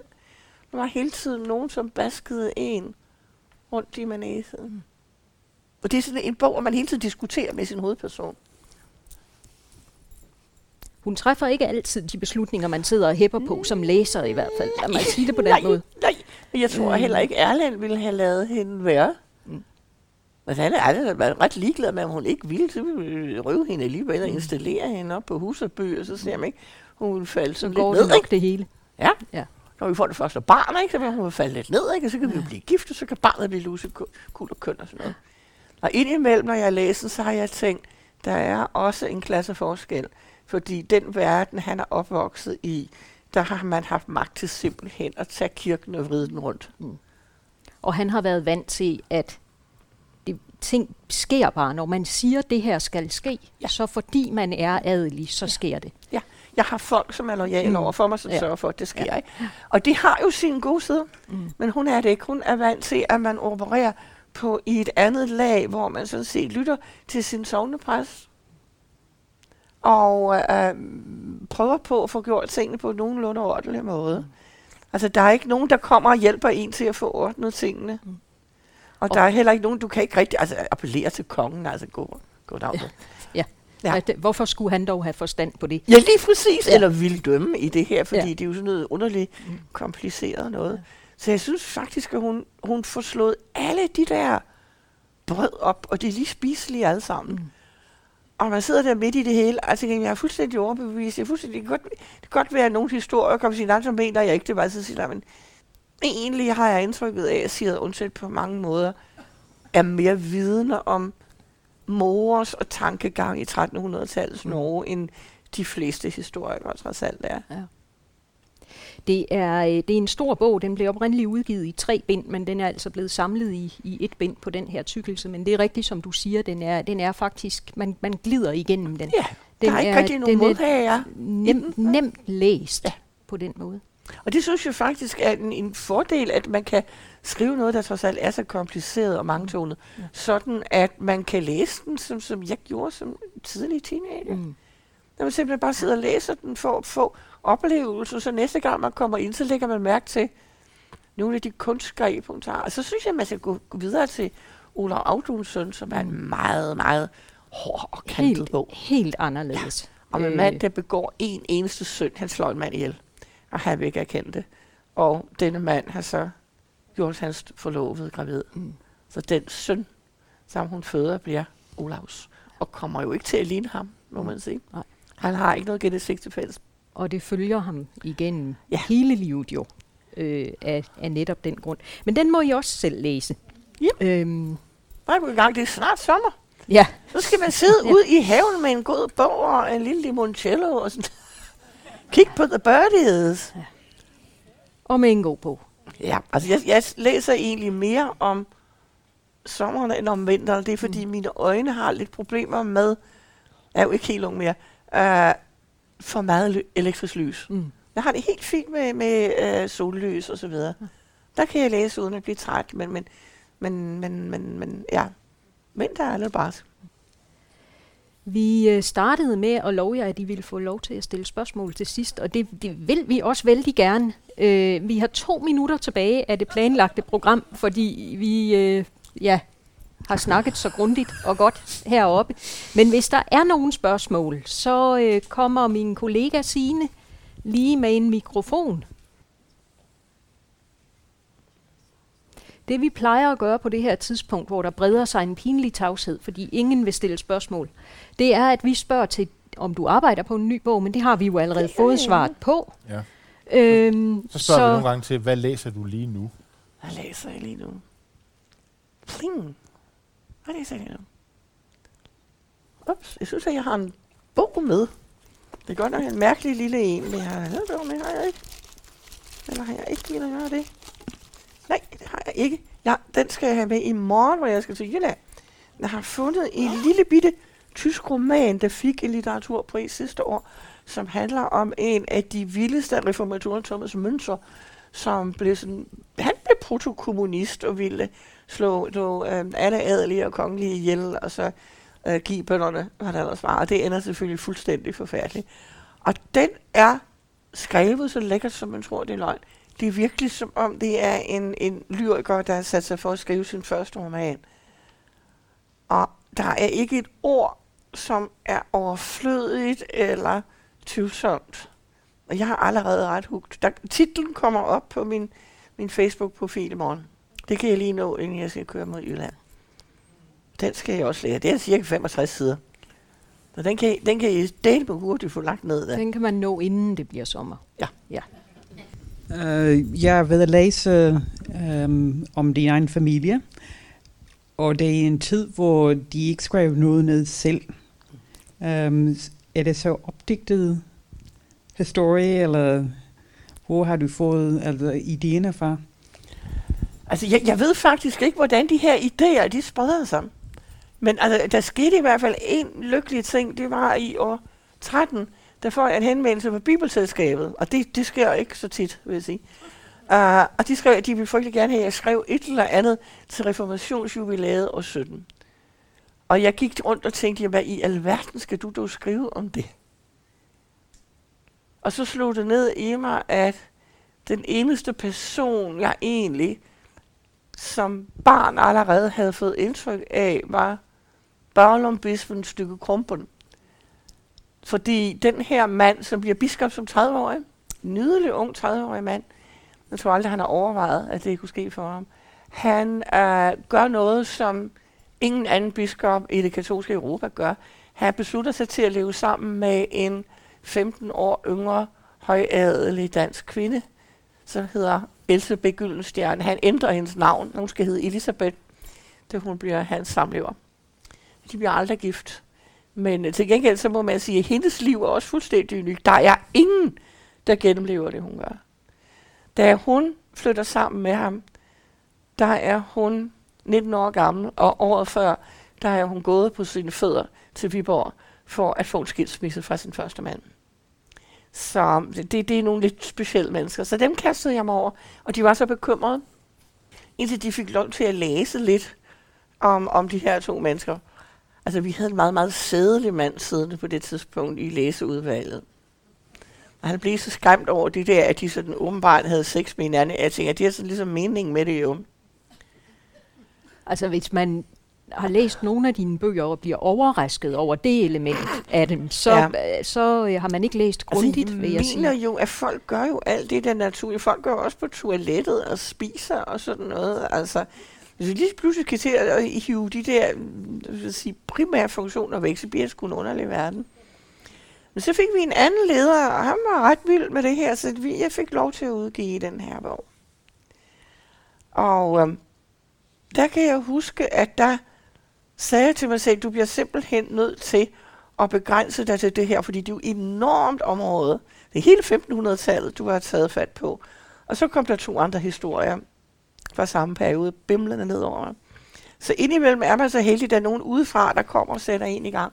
Men jeg har en teori om, at de historier, som man kommer til at arbejde med, de kommer samtidig for tidligt til en. Man rører lige ved dem og man tænker, at det ser meget interessant ud, men det kan jeg ikke rigtig relatere til nu.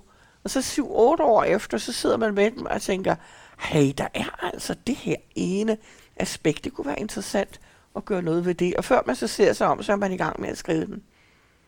Hej, altså et par, jeg skal nok lade være med at sige, hvad det er for nogle bøger, der melder sig sådan for tidligt, men øh, egentlig er det lidt rart, for en gang imellem sidder man også og siger, og hvad skal du så egentlig skrive, når du er færdig med den her? Men der er jo altid noget, som skal fortælles et eller andet sted derude. Og jeg er også i gang med en lille historie om øh, det sidste del af slaveperioden. For en gang skyld ikke på Vestindien, men i København. Og hvordan det egentlig var med de her mennesker, som lige pludselig midt i København bliver frigivet, ligesom dem i Vestindien. Hvad ville de? Hvad gjorde det? Hvad kunne det? Og det skyldes simpelthen, at jeg har fået udforsket min fars familie, og fundet ud af, at det var faktisk rigtigt, det han fandt frem til i sin tid. Han nedstammede fra en slave, som flygtede fra St. Croix, da englænderne indtog øen. Han kunne engelsk åbenbart. Alle dokumenter om ham er på engelsk. Og han slutter sig så til flåden. Han bliver kammertjener hos en admiral. Og syv år efter dukker han op i Danmark i Grenå. Vi går ud fra, at han er gået i land. Mm. Af en, en eller anden måde er han kommet på et handelsskib og noget der til. To år efter har han giftet sig med øh, datteren til en af de store kroer øh, syd for Aalborg. Og de skifter så over til øh, et hotel i Aarhus. Og der får de så 11 børn. Og der, øh, så vidt jeg kan se, så er der ikke nogen, der har lagt mærke til, at manden faktisk var ret nok. Nej. Så Men den, hvorfor skulle man dog også det? Ja, hvorfor skulle man egentlig det? Det er jo sådan en dejlig periode, det her. Ja. Man er egentlig ikke rigtig racistisk. Man fordømmer ikke noget. Man er egentlig heller ikke voldsomt interesseret i, at folk er anderledes. Hvis de mm. fungerer godt, så er de jo sådan set bare dem, der er der. Det er da en meget tilstandende måde at være på. Så den er jeg også gået i gang med.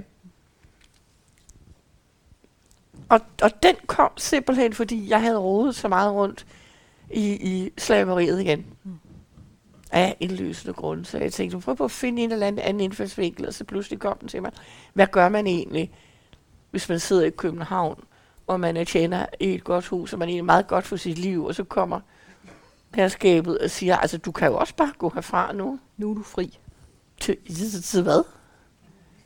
Kan, kan, kan jeg så tage tjeneste et andet sted, eller må jeg godt blive her og lave mine ting uden at være slave, eller hvad?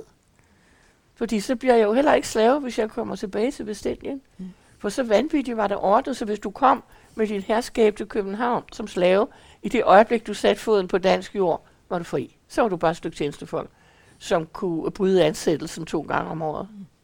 Og det ved vi faktisk, der er nogen, der gør og hvor det gamle herskab prøver på at få dem udleveret igen, men altså, regler er regler. Mm.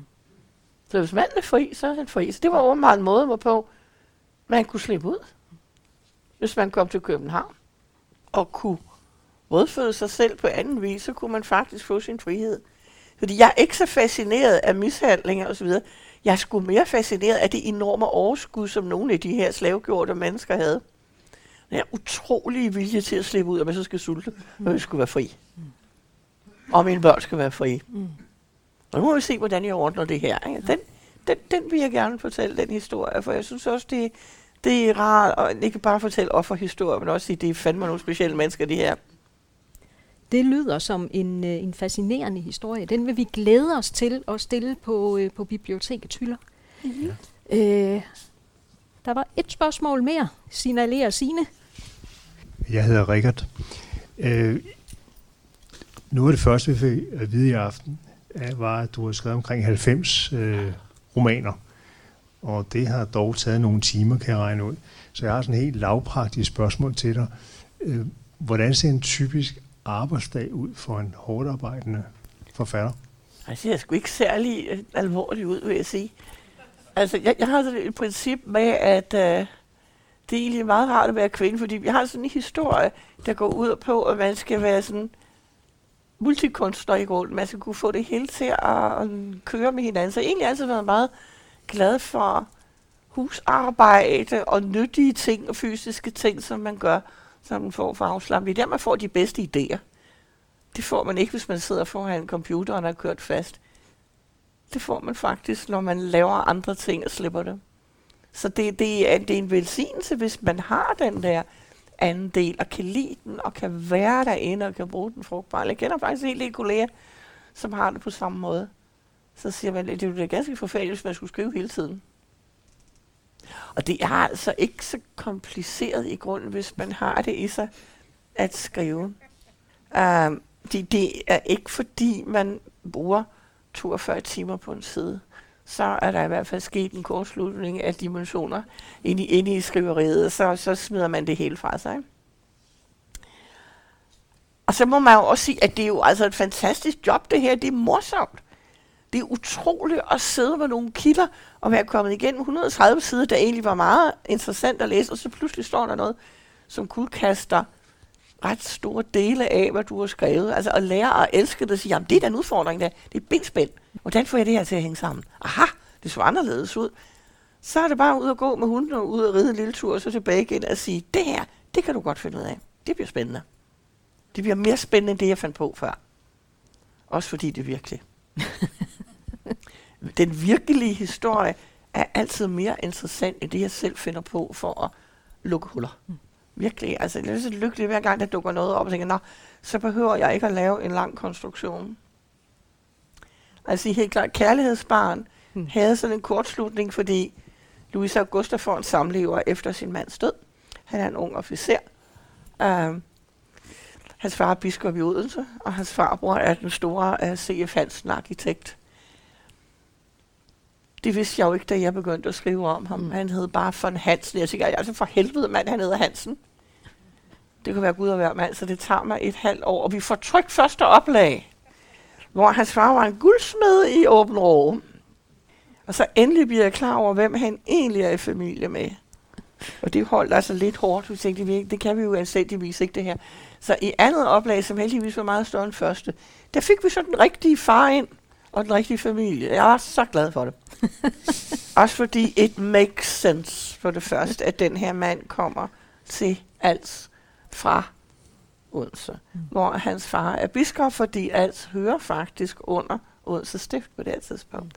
Og det er formentlig også derfor, han har haft så let ved at komme ind som livjæger med de smukke uniformer og de interessante tjenester og alt det der.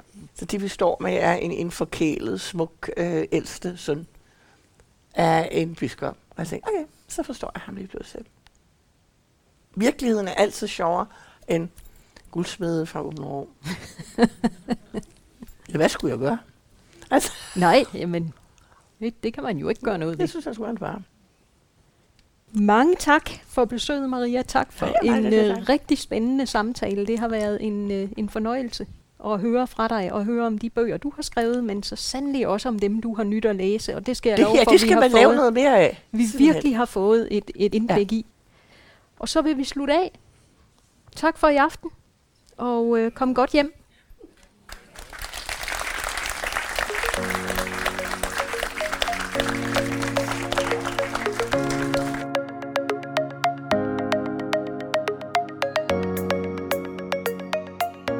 Du har lyttet til en episode af Æseløer, Ringsted Biblioteks podcast om bøger. I dag havde vi besøg af forfatteren Marie Helleberg. Hvis du har brug for at blive mindet om nogle af de titler og forfattere, vi har talt om, så kan du kigge på vores hjemmeside ringstedbib.dk under inspiration, hvor vi har samlet noterne fra podcast. Hvis du har spørgsmål eller forslag til litterære genre eller emner, du synes, vi skal tage op, så skriv til podcast Tak for i dag.